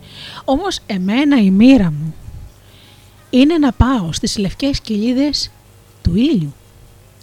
Και εκείνη τα απαντάει: Ξέρεις, κι εγώ κάποτε πίστευα πως μπορώ να πάω στις λευκές κοιλίδες του ήλιου. Γι' αυτό άλλωστε ζω και μόνη εδώ πάνω, μακριά από την κοινωνία των ποντικών. Όμως γρήγορα κατάλαβα ότι είναι πολύ δύσκολο να φτάσω στις κοιλίδες του ήλιου. Γιατί εμείς είμαστε ποντικοί, είμαστε πλάσματα της γης. Είναι πολύ μακριά για μας ο ήλιος. Δεν κατάλαβες, εγώ δεν θέλω να φτάσω στις λευκές κοιλίδες του ήχου, μόνο να πάω προς τα εκεί. Η ποντική να κατάλαβε. Αποχαιρετήθηκαν, αγκαλιάστηκαν και φιλήθηκαν. Και το σύννεφο τ' Απρίλη ξεκίνησε πάλι να σκαρφαλώνει. Και άρχισε πάλι να σκαρφαλώνει και να σκαρφαλώνει και να σκαρφαλώνει. Να σκίζει τα πόδια του, να κουράζεται, να υδρώνει, ώσπου στο τέλος από την εξάντληση έχασε τις αισθήσεις του και έγειρε το κεφαλάκι του στο χώμα. Σαν άνοιξε τα μάτια του, βλέπει να τον κοιτάζουνε δυο μαύρα μάτια βουβαλιού. Τάχασε και έβγαλε μια μικρή φωνούλα. Και του λέει το βουβάλι, μη φοβάσαι, δεν θα σου κάνω κακό. Δεν με βλέπεις, τα χάλια μου έχω. Τον κοίταξε καλά καλά. Πράγματι είχε τα χάλια του. Ήταν αρρωστιάρικο, αδύνατο, μαδημένο το τρίχωμά του και ούτε ένα από τα δυο του κέρατα δεν είχαν μείνει στο κεφάλι του. Πράγματι, φαίνεσαι πολύ άρρωστος, όμως θα σου πω κάτι που το ξέρουμε εμείς οι ποντικοί και εσείς τα βουβάλια μπορεί να μην το ξέρετε. Άκουμε καλά. Δεν υπάρχει αρρώστια δίχως γιατριά. Και βέβαια το ξέρω πως δεν υπάρχει αρρώστια χωρίς γιατριά. Αλίμονο, και εμείς τα βουβάλια το ξέρουμε. Όμως η δική μου γιατριά είναι πάρα πολύ δύσκολη. Και δύσκολα θα υπάρξει κάποιος που θα με βοηθήσει. Όχι, του λέει το ποντικα, ο ποντικός, πες με εμένα. Πες μου ποιο θα είναι το γιατρικό και σου δίνω το λόγο μου ότι θα κάνω ό,τι περνάει από το χέρι μου για να σου το φέρω. Μόνο πες μου τι είναι. Πολύ καλά, του λέει λοιπόν το βουβάλι. Για να γίνω καλά, πρέπει να μου δώσεις την κόρη του ενός ματιού σου. Α, την κόρη του ματιού μου. Δηλαδή, το ένα μου μάτι, ε. Κοίταξε να δεις. Άκουτα να σου πω. Εγώ πρέπει να πάω στον ήλιο και πρέπει να σκαρφαλώσω και πρέπει να βλέπω που πηγαίνω και πρέπει να ξέρω τι να κάνω. Μη μιλάς άλλο. Καταλαβαίνω. Καταλαβαίνω πολύ καλά, του λέει το βουβάλι.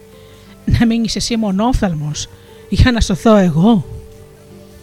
Εκείνη όμως τη στιγμή μια μικρή φωνούλα στο κεφάλι του ποντικού του είπε, τι είναι καλύτερα, να είναι κανείς μονόφθαλμος ή να είναι πεθαμένος? Και μια άλλη φωνούλα του λέει, να είναι μονόφθαλμος. Και αμέσως φεύγει το ένα το μάτι του ποντικού και πάει και καρφώνεται μέσα στο μάτι του βουβαλιού. Και εκείνο αναστήθηκε, ορθώθηκε ολοζώντανο, γερό, με λαμπερό τρίχωμα και να κάτι κέρατα πάνω στην κεφαλή του. Σε ευχαριστώ, σε ευχαριστώ, του λέει και έσκυψε όλο σεβασμό. Μη φοβάσαι, όλα καλά. Μη, δεν με νοιάζει που με ένα μάτι. Μια χαρά βλέπω με ένα μάτι. Μόνο που αν θέλεις, σε παρακαλώ, βοήθησέ με και μένα. Θα κάνω ό,τι θες. Θέλω να με βάλεις στην πλάτη σου και να με πας όσο πιο ψηλά γίνεται πάνω στο βουνό. Με τα χαράς, του λέει το βουβάλι. Τον ανέβασε πάνω στον ώμο του και άρχισαν να σκαρφαλώνουν και να σκαρφαλώνουν και να σκαρφαλώνουν μέχρι που η πολιτεία και η κοινωνία των βουβαλιών ήταν πολύ μακριά. «Εδώ», του λέει το βουβάλι, «θα σ' αφήσω. Πρέπει να γυρίσω πίσω στην πατρίδα μου. Όμως σε έφερα όσο πιο κοντά γίνεται στην κορυφή. Από εδώ και πέρα θα είναι εύκολο για σένα». Πράγματι, χαιρετήθηκαν, αγκαλιάστηκαν και φιλήθηκαν. Και ξεκινάει τώρα ο ποντικός και άρχισε να ανεβαίνει, να ανεβαίνει, να σκαρφαλώνει, να σκαρφαλώνει, να πιάνεται από τα γκάτια, να ξεσκίζει τα πόδια του στις πέτρες και να γκομαχάει και να υδρώνει, ώσπου στο τέλος εξαντλήθηκε, έχασε τις αισθήσεις του και έγειρε το κεφαλάκι του στο χώμα. Σαν συνήλθε, βλέπει να τον κοιτάζουνε δύο μαύρα μάτια ενός λύκου, αλλά εκείνος αμέσως του είπε: «Μη φοβάσαι, δεν πρόκειται να σου κάνω κακό. Δεν με βλέπεις, τα χάλια μου έχω».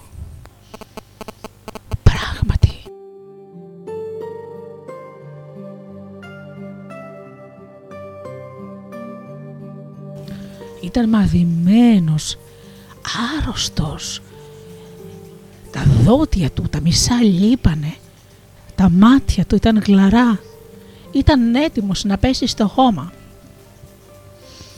«Πράγματι είσαι πάρα πολύ άρρωστος», του λέει, «μήπως, μήπως μπορώ να κάνω κάτι για σένα?» «Και βέβαια μπορεί να κάνεις», του λέει ο λύκος, «θα γίνω καλά αν μου δώσεις την κόρη του ενός ματιού σου». «Κοίταξε να δεις. Δεν έχω άλλο μάτι. Ένα έχω, γιατί το άλλο το έδωσα στο βουβάλι και έχω δρόμο μπροστά μου. Πρέπει να βγω πάνω στο βουνό. Πρέπει να σκαρφαλώσω. Πρέπει να φτάσω κοντά στις κοιλίδες του ήλιου. Είναι πάρα πολύ δύσκολο για μένα. Καταλαβαίνω. Καταλαβαίνω πολύ καλά να μείνεις εσύ τυφλός για να σωθώ εγώ». Τότε η ίδια εκείνη η φωνή αντίχησε μέσα στο κεφαλάκι του ποντικού. «Τι είναι καλύτερα, να είναι κανείς τυφλός ή να είναι πεθαμένος?» Και μια άλλη φωνή το απαντάει: «Να είναι τυφλός». Και τότε βγήκε το ένα του μάτι και πήγε και καρφώθηκε στο μάτι του λύκου και εκείνος ορθώθηκε, γερός, με πυκνό στυρπνό τρίχωμα και να κάτι δοντάρες μέσα στο στόμα του. «Και σε ευχαριστώ, σε ευχαριστώ, μου σώσες τη ζωή». «Κοίτα να δεις, δεν με νοιάζει που είναι τυφλός, δεν με πειράζει. Όμως επειδή πρέπει να πάω στις λευκές κοιλίδες του ήλιου, σε παρακαλώ πήγαινε με όσο πιο κοντά γίνεται στην κορυφή του βουνού». «Με τα χαράς», του λέει ο λύκος. Τον βάζει στον ώμο του και άρχισε να τρέχει και να καλπάζει κι άλλο κι άλλο και να καλπάζει και να καλπάζει και έφτασε στην κορυφή και μετά πήδηξε πέρα από την κορυφή να καλπάζει και να καλπάζει ώσπου έφτασε στο φεγγάρι. Και εκεί γύρισε πίσω και η κοινωνία των λύκων ήταν πολύ μακριά. «Σε έφερα στο φεγγάρι. Από εδώ είναι πολύ εύκολο να πας στον ήλιο. Πρέπει να σε αφήσω». Πράγματι, φιλήθηκαν, αγκαλιάστηκαν και αποχαιρετήθηκαν. Και ο λύκος πήδηξε πίσω πάλι στην κορυφή του βουνού με ένα θριαμβευτικό ουρλιαχτό λύκου. Το σύννεφο τ' Απρίλη, ψαχτά τώρα, άργησε να κουνάει τα χέρια του στον αέρα ώσπου έπιασε μια ηλιαχτίδα. Και αφού την έπιασε την ηλιαχτίδα, άρχισε να σκαρφαλώνει και να σκαρφαλώνει και να σκαρφαλώνει και πάλι και πάλι και πάλι, ώσπου εξαντλήθηκε, έγειρε το κεφαλάκι του στο πουθενά και έχασε τις αισθήσεις του.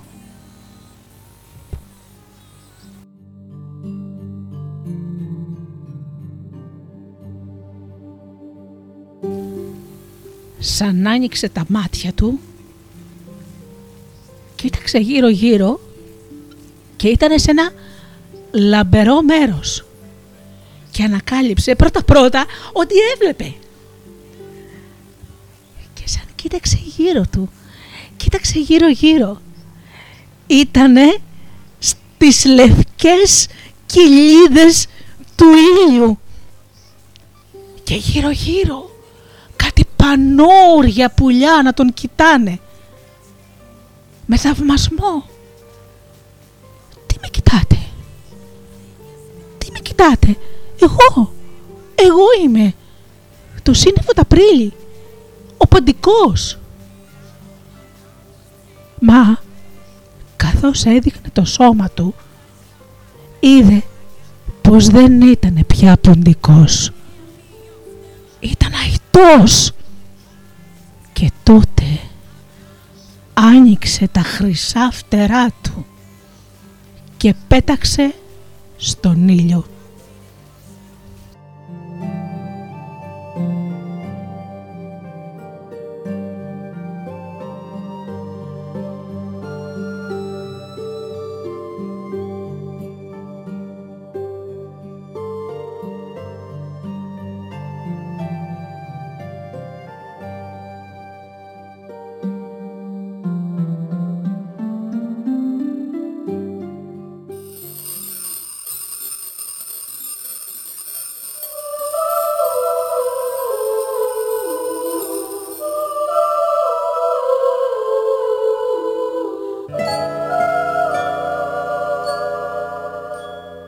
Μέσα απ' το παράθυρό μου έκλεψες το όνειρό μου, ήλιε μου. Πήγες να κρυφτείς, μας είδα, ξεφύγε μια ήλια χτίδα, ήλιε μου, ήλιε μου.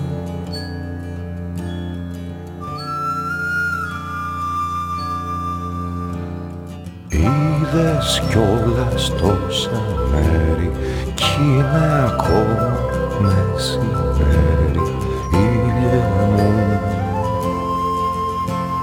ήλιε μου.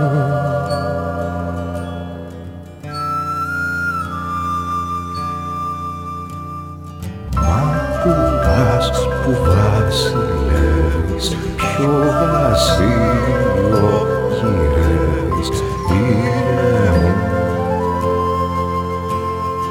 το όνειρό που μου έχεις πάρει θα το φέρει το φεγγάρι, ήλιε μου, ήλιε μου.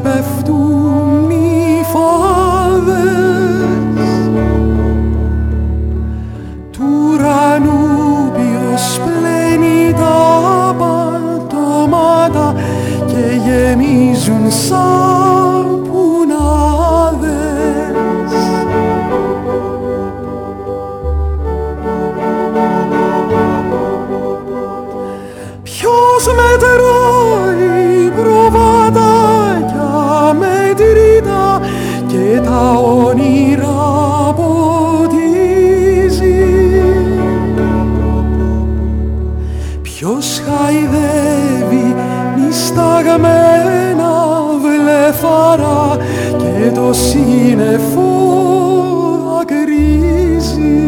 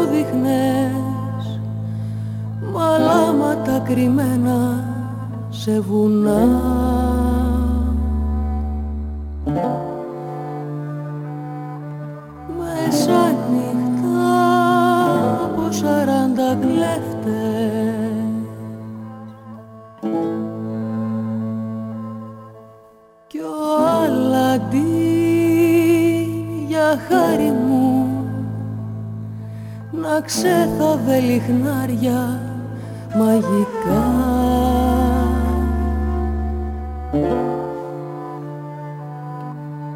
Σερινικές χώρες ξεχασμένες,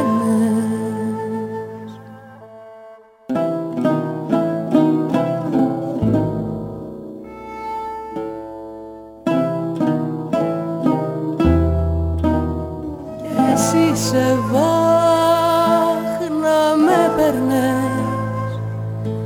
μαζί σου σε ταξίδια μακρινά.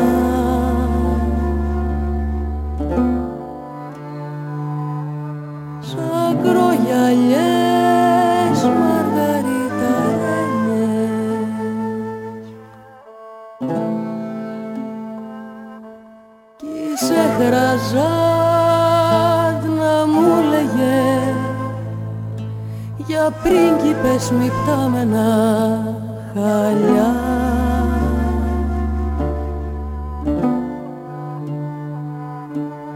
Για χίλιες μια νύχτες μαγευμένες,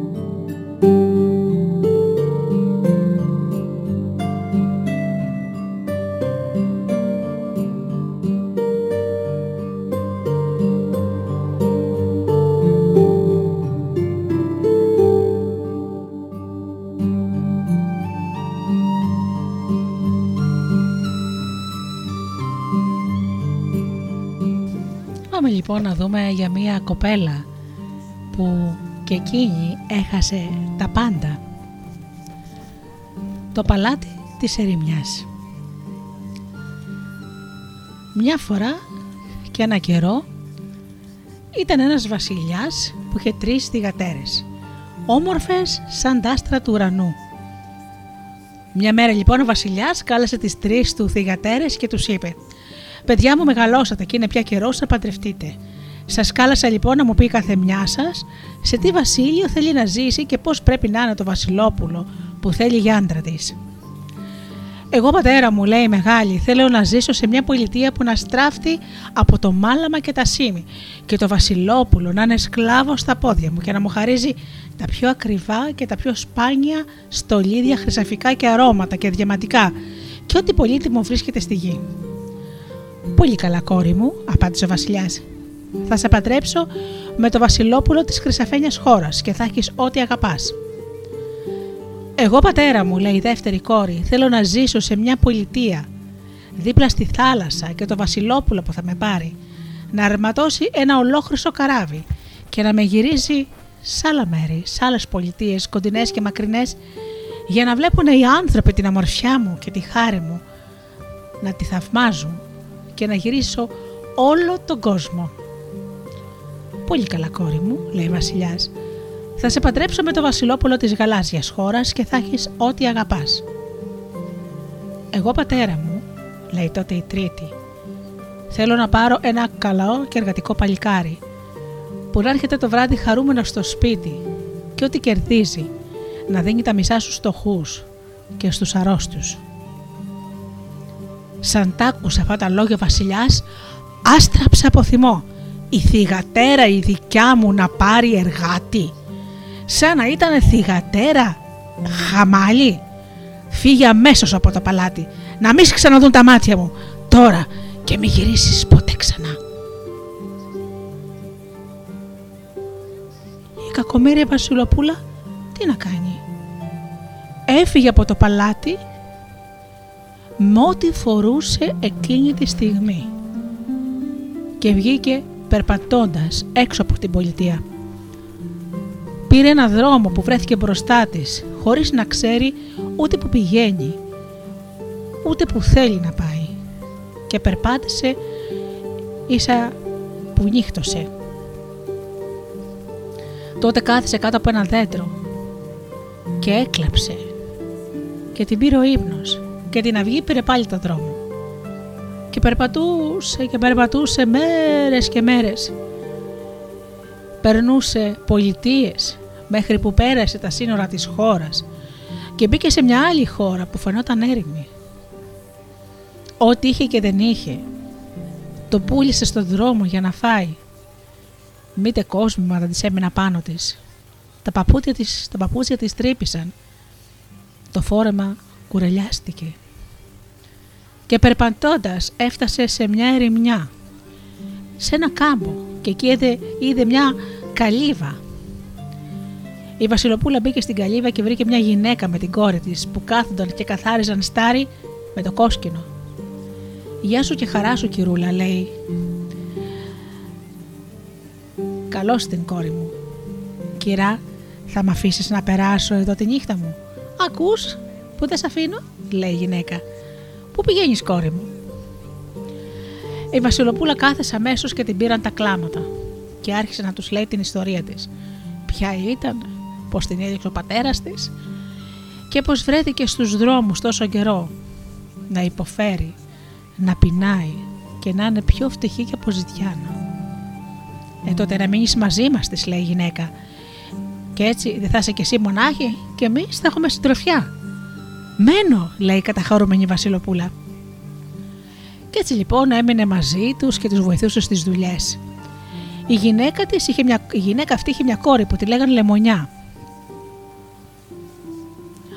Περνούσε λοιπόν ο καιρός, εργαζόντουσαν, μαζεύανε χόρτα και τα πουλούσανε στην αγορά και με τα λίγα λεφτάκια που μένανε αγοράζανε τρόφιμα, που και που έκανε ένα ρουχαλάκι, και η βασιλοπούλα ζούσε σαν την πιο φτωχή κοπέλα. Το παλάτι, τα μεγαλεία και οι δόξες και τα κοσμήματα είχαν γίνει παρελθόν και τα είχε ξεχάσει. Πέρασε κάμποσος καιρός και μια μέρα η βασιλοπούλα βγήκε στον κάμπο να μαζέψει άγρια ραδίκια. Εκεί λοιπόν που μάζευε βλέπει ξαφνικά μπροστά της μια πεντάμορφη νεράιδα ντυμένη με άσπρα πέπλα και γαλάζια γλυκά μάτια με δυο ξανθιές πλεξίδες σαν χρυσάφι. Η νεράιδα κοίταξε τη βασιλοπούλα και της λέει: «Καλή μου βασιλοπούλα, από την ώρα που σε είδα μικρή στην κούνια σου σ' αγάπησα και όσο μεγάλωνες σ' αγαπούσα ακόμα πιο πολύ, γιατί είσαι καλή, σεμνή και ταπεινή. Είσαι σοφή, η καρδιά σου είναι σκέο το μάλαμα και σήμερα ήρθα να σου κάνω ένα δώρο. Όταν χαμογελάς θα πέφτουν τριαντάφυλλα από το στόμα σου και όταν περπατάς τα πόδια σου θα αφήνουν διαμάντια, ρουμπίνια, ζαφύρια και μαργαριτάρια. «Σε ευχαριστώ, καλή μου νεράιδα», είπε Βασιλοπούλα και χαμογέλασε. Και αμέσως δύο πανέμορφα τριαντάφυλλα πέσαν από το στόμα της. Κάτι τριαντάφυλλα τόσο μεγάλα, θαυμαστά και ωραία, με μία μυρωδιά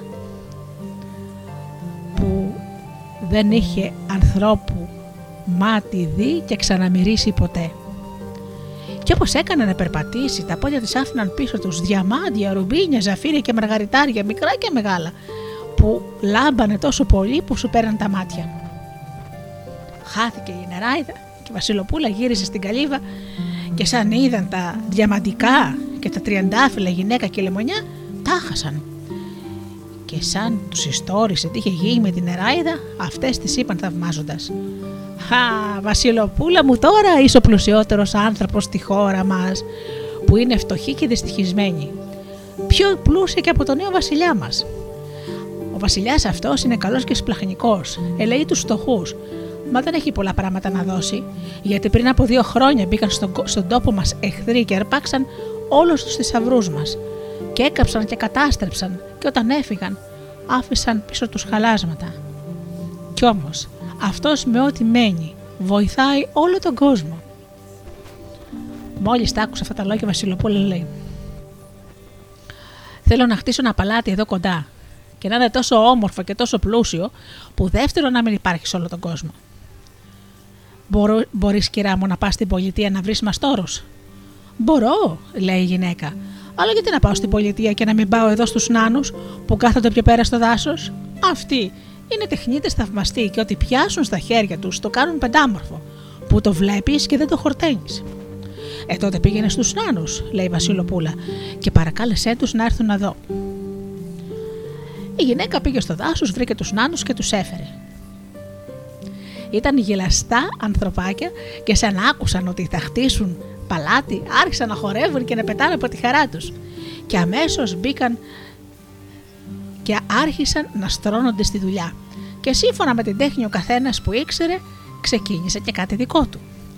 Και όταν τελείωσαν έφτιαξαν ένα παλάτι από φίλτιση, με χρυσές καλιστές κολόνες, με πύργους και μπαλκόνια και ταράτσες και αυλές που δεν χόρταναν τα μάτια σου να το κοιτάζουν, και ήταν δέκα φορές πιο μεγάλο από το παλάτι του βασιλιά και χίλιες φορές πιο όμορφο.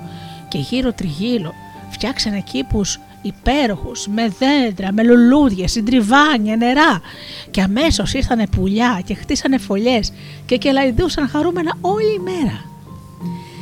Και η Βασιλοπούλα σαν τάδα όλα αυτά και οι νάνοι πηδούσαν από τη χαρά τους, έγινε και αυτή σαν παιδί.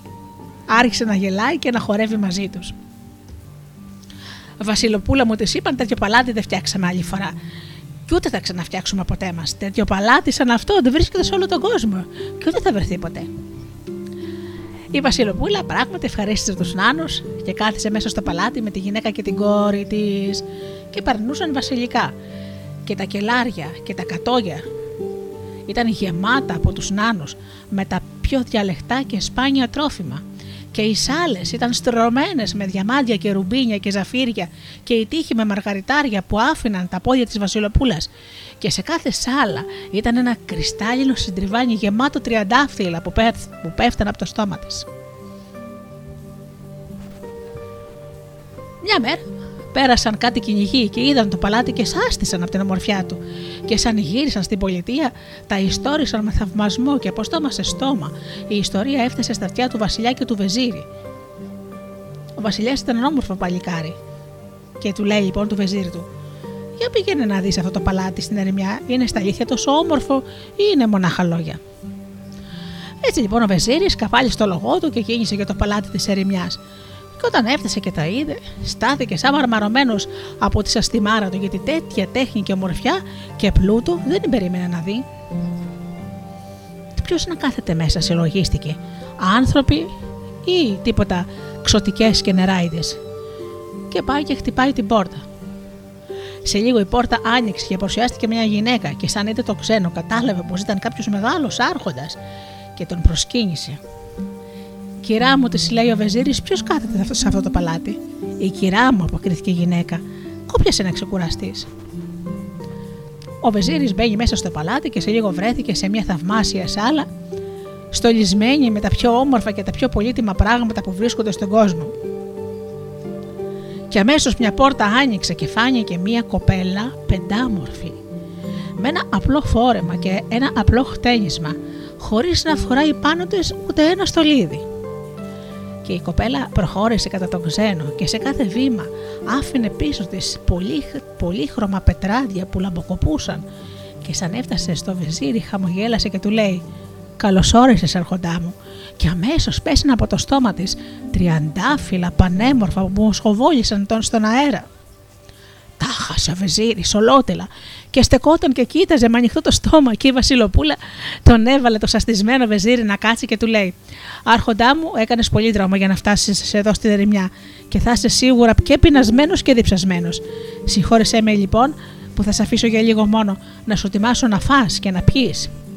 Βλέπεις, έχω μόνο αυτή τη γυναίκα και την κόρη της εδώ που δεν είναι υπηρέτριες αλλά είναι φίλες μου. Και εγώ βοηθώ σε όλες τις δουλειές». Τα τριαντάφυλλα έπεφταν απαλά-απαλά στο πάτωμα κάθε φορά που χαμογελούσε. Διαμάντια και ρουμπίνια και μαργαριτάρια στρωνόταν σε κάθε βήμα, ώσπου βγήκε από την πόρτα και χάθηκε. Και σε κάμποση ώρα ξαναφάνηκε μαζί με τη γυναίκα και τη λεμονιά την κόρη της και τίμασαν ένα τραπέζι με ό,τι πιο διαλεκτό υπήρχε από φαγητά. Η Βασιλοπούλα και ο Βεζίρης κάθισαν και έφαγαν, και όταν έφαγαν η Βασιλοπούλα του διηγήθηκε την ιστορία της, πως ήταν η τρίτη κόρη του βασιλιά της γειτονικής χώρας, πως την έδιωξε ο πατέρας της και πως πέρασε όλες αυτές τις περιπέτειες και πως βρέθηκε σε αυτό το μέρος, πως βρήκε την Νεράιδα και πως έκτισε το παλάτι της.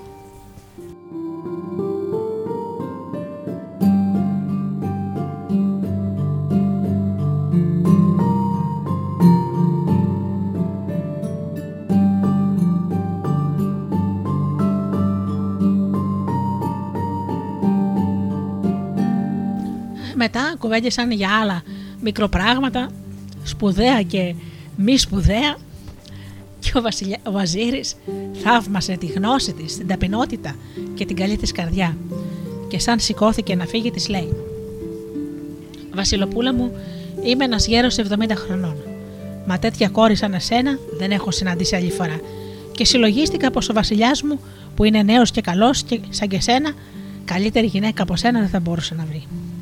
Μην νομίζεις πως με κάνουν τα πλούτη σου και στο λέω. Στο λέω μοναχά γιατί θαύμασα τα χαρίσματα που έχεις, που είναι περισσότερα και πολυτιμότερα από τα πλούτη όλου του κόσμου.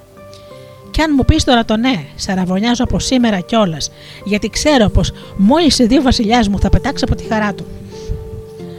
«Αφού, Βεζίρη, μου λες πως είναι καλόκαρδος, δέχομαι», απάντησε η Βασιλοπούλα, «και σου ορκίζομαι πως όλα μου τα πλούτη θα τα δώσω για το καλό της χώρας και των ανθρώπων».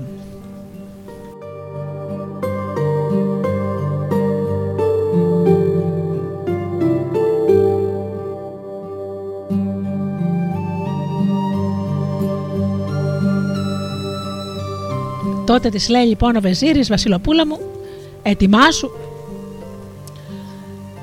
και θα στείλω εγώ άμαξα να σε πάρει και να έρθει στην πολιτεία μας. Εγώ θα τα πω όλα στο βασιλιά και θα ετοιμαστούμε για το γάμο».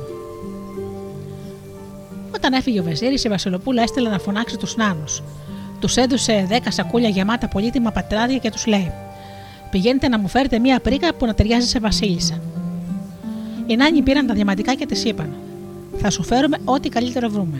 Το πέπλο όμως θα στο χαρίσουμε εμείς, θα είναι δώρο δικό μας, για να μας τιμάσει».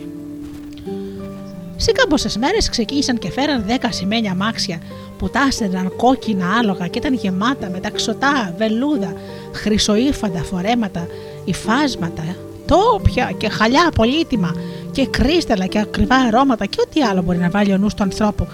Και έφεραν και ένα αμάξι ολόχρυσο που τόσεραν τέσσερα άσπρα άλογα και μέσα του είχε ένα πέπλο.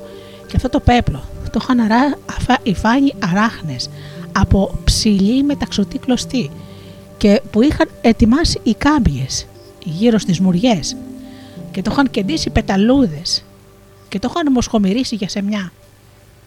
Η Βασιλοπούλα ευχαρίστησε τους καλούς νάνους και έστειλε τα σημαίνια αμάξια με την πρίκα της να προπορευτούν για την πολιτεία. Και αυτοί με τη γυναίκα, την κόρη της, τη Λεμονιά, μπήκαν στο χρυσό αμάξι και θα φεύγαν την άλλη μέρα. Το ίδιο βράδυ όμως η γυναίκα πήρε παράμερα την κόρη της τη Λεμονιά σαν Κιμήρη και Βασιλοπούλα, την έβγαλε στον κήπο και της λέει σιγά σιγά: «Κόρη μου, από την ώρα που η κυρά μας αραβωνιάστηκε, κοντεύω να σκάσω από το κακό μου». «Κι εγώ, μάνα», λέει η Λεμονιά, «γιατί να μην είσαι εσύ στη θέση της? Θα γινόσουνα τότε βασίλισσα και θα έχεις στα πόδια σου όλη τη χώρα. Θα φεύγαμε από τις ερημιές και θα ζούσαμε κι εμείς σαν άνθρωποι στις, στην πόλη». «Αχ, μάνα μου, μακάρι να γινόταν τέτοιο πράγμα. Πώς να γίνει όμως που δεν είμαι η Βασιλοπούλα?» Τότε η κακιά γυναίκα χαμογέλασε. «Έχω ένα σχέδιο», της είπε, «που αν πετύχει θα παντρευτείς εσύ το Βασιλόπουλο». «Τι σχέδιο?» ρώτησε χαρούμενη η κόρη της. «Θα δεις αύριο. Πήγαινε τώρα να κοιμηθείς και να είσαι ξεκούραστη, γιατί πρωί-πρωί θα μπούμε στα μάξι να φύγουμε».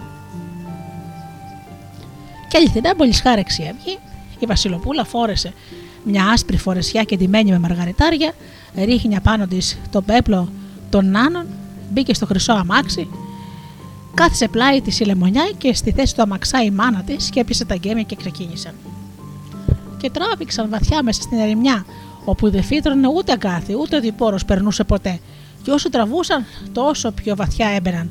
Και κάθε τόσο η Βασιλοπούλα έβγαζε το κεφάλι της απ' έξω το παράθυρο και έλεγε στη γυναίκα: «Καλά, πα, καλά πασκυρά, καλά και περίκαλα», αποκρινόταν αυτή.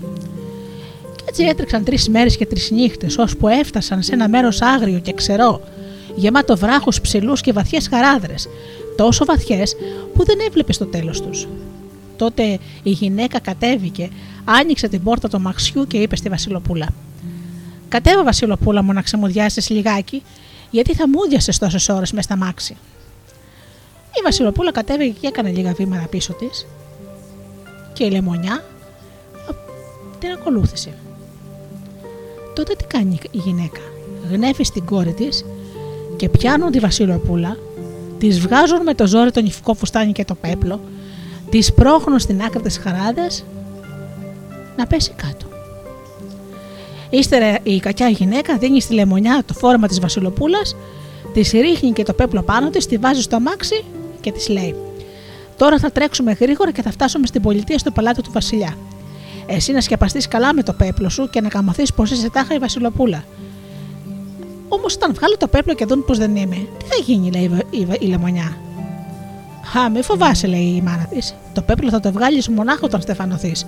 Και τότε ο βασιλιάς δεν θα μπορεί να σε διώξει, γιατί θα είσαι η γυναίκα του πια και βασίλισσα». «Και δεν στέκει να κάνει τέτοιο πράγμα?»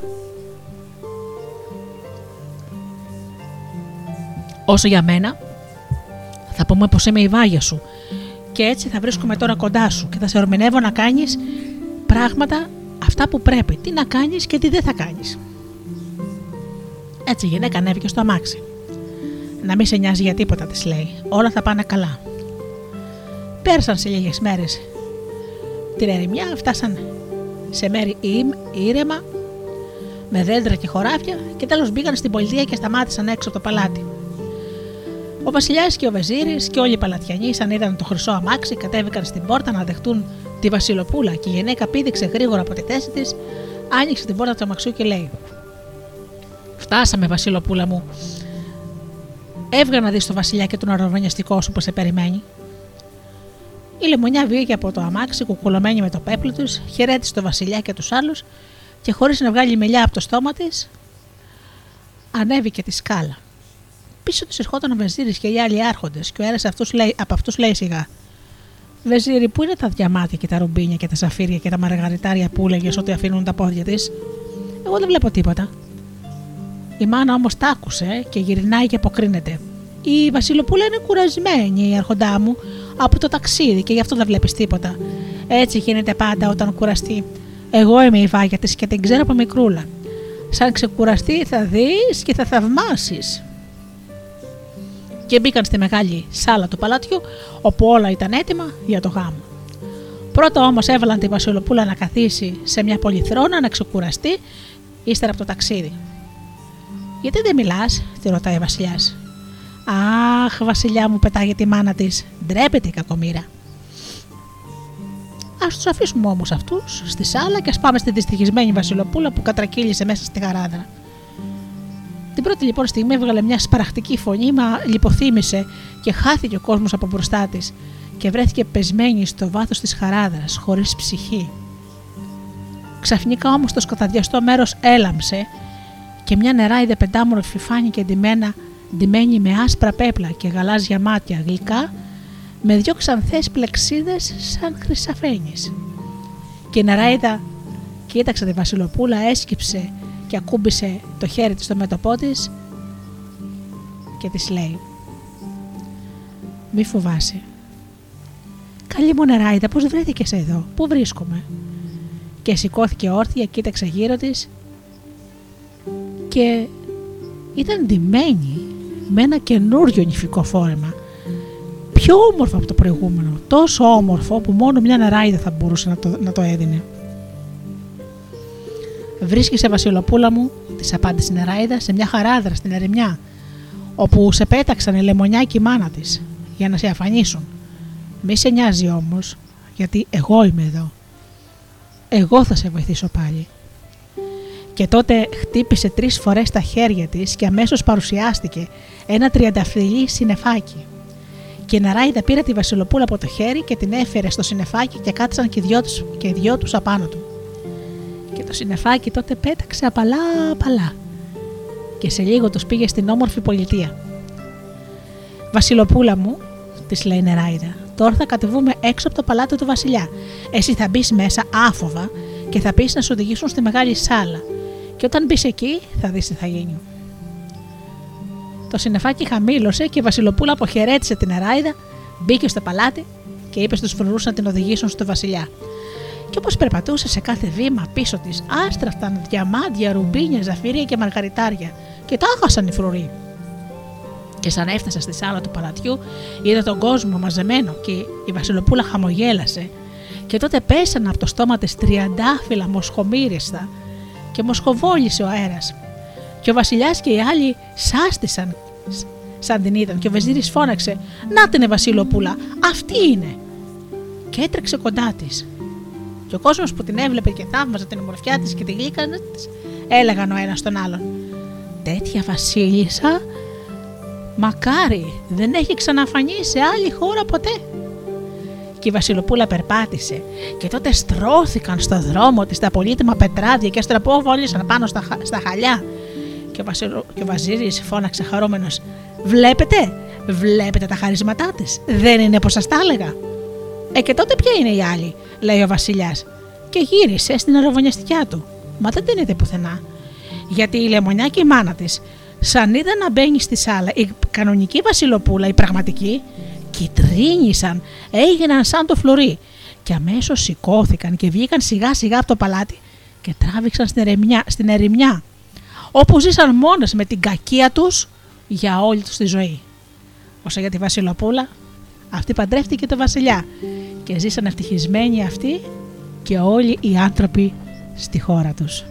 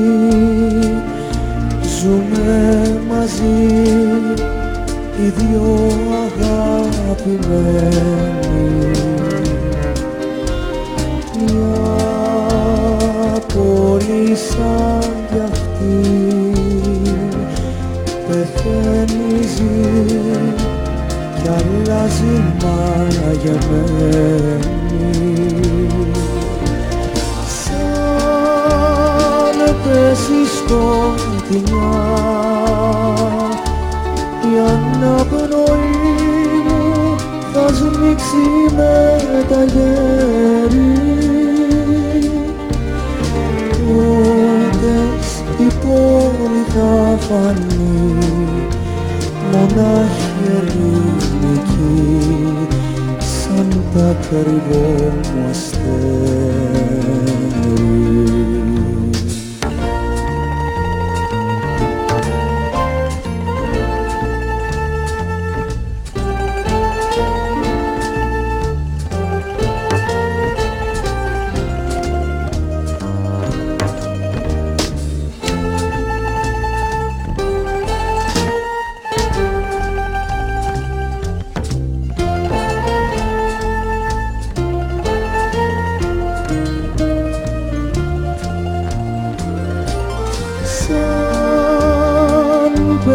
φυσικό με τη μια.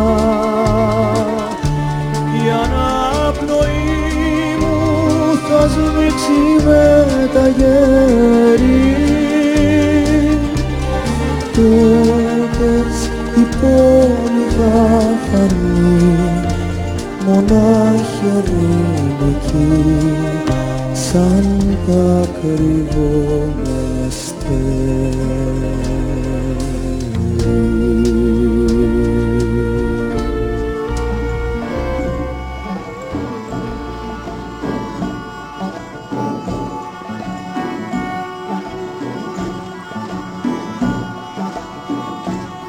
Αγαπημένοι μου φίλοι, η εκπομπή Μύθοι και Πολιτισμοί με τη Γεωργία Αγγελή έφτασε στο τέλος της. Σήμερα λοιπόν είπαμε παραμύθια για τις ανατροπές της ζωής. Όταν η ζωή σου κάνει τεράστιες ανατροπές, όταν όλα πηγαίνουν άσχημα, το μόνο που πρέπει να περιμένεις είναι ότι μετά έρχεται σίγουρα κάτι πολύ καλύτερο. Αγαπημένοι μου φίλοι, σας εύχομαι μόλι με την καρδιά να περνάτε καλά, να είστε καλά και αγαπήστε τον άνθρωπο που βλέπετε κάθε μέρα στον καθρέφτη. Καλό σας απόγευμα.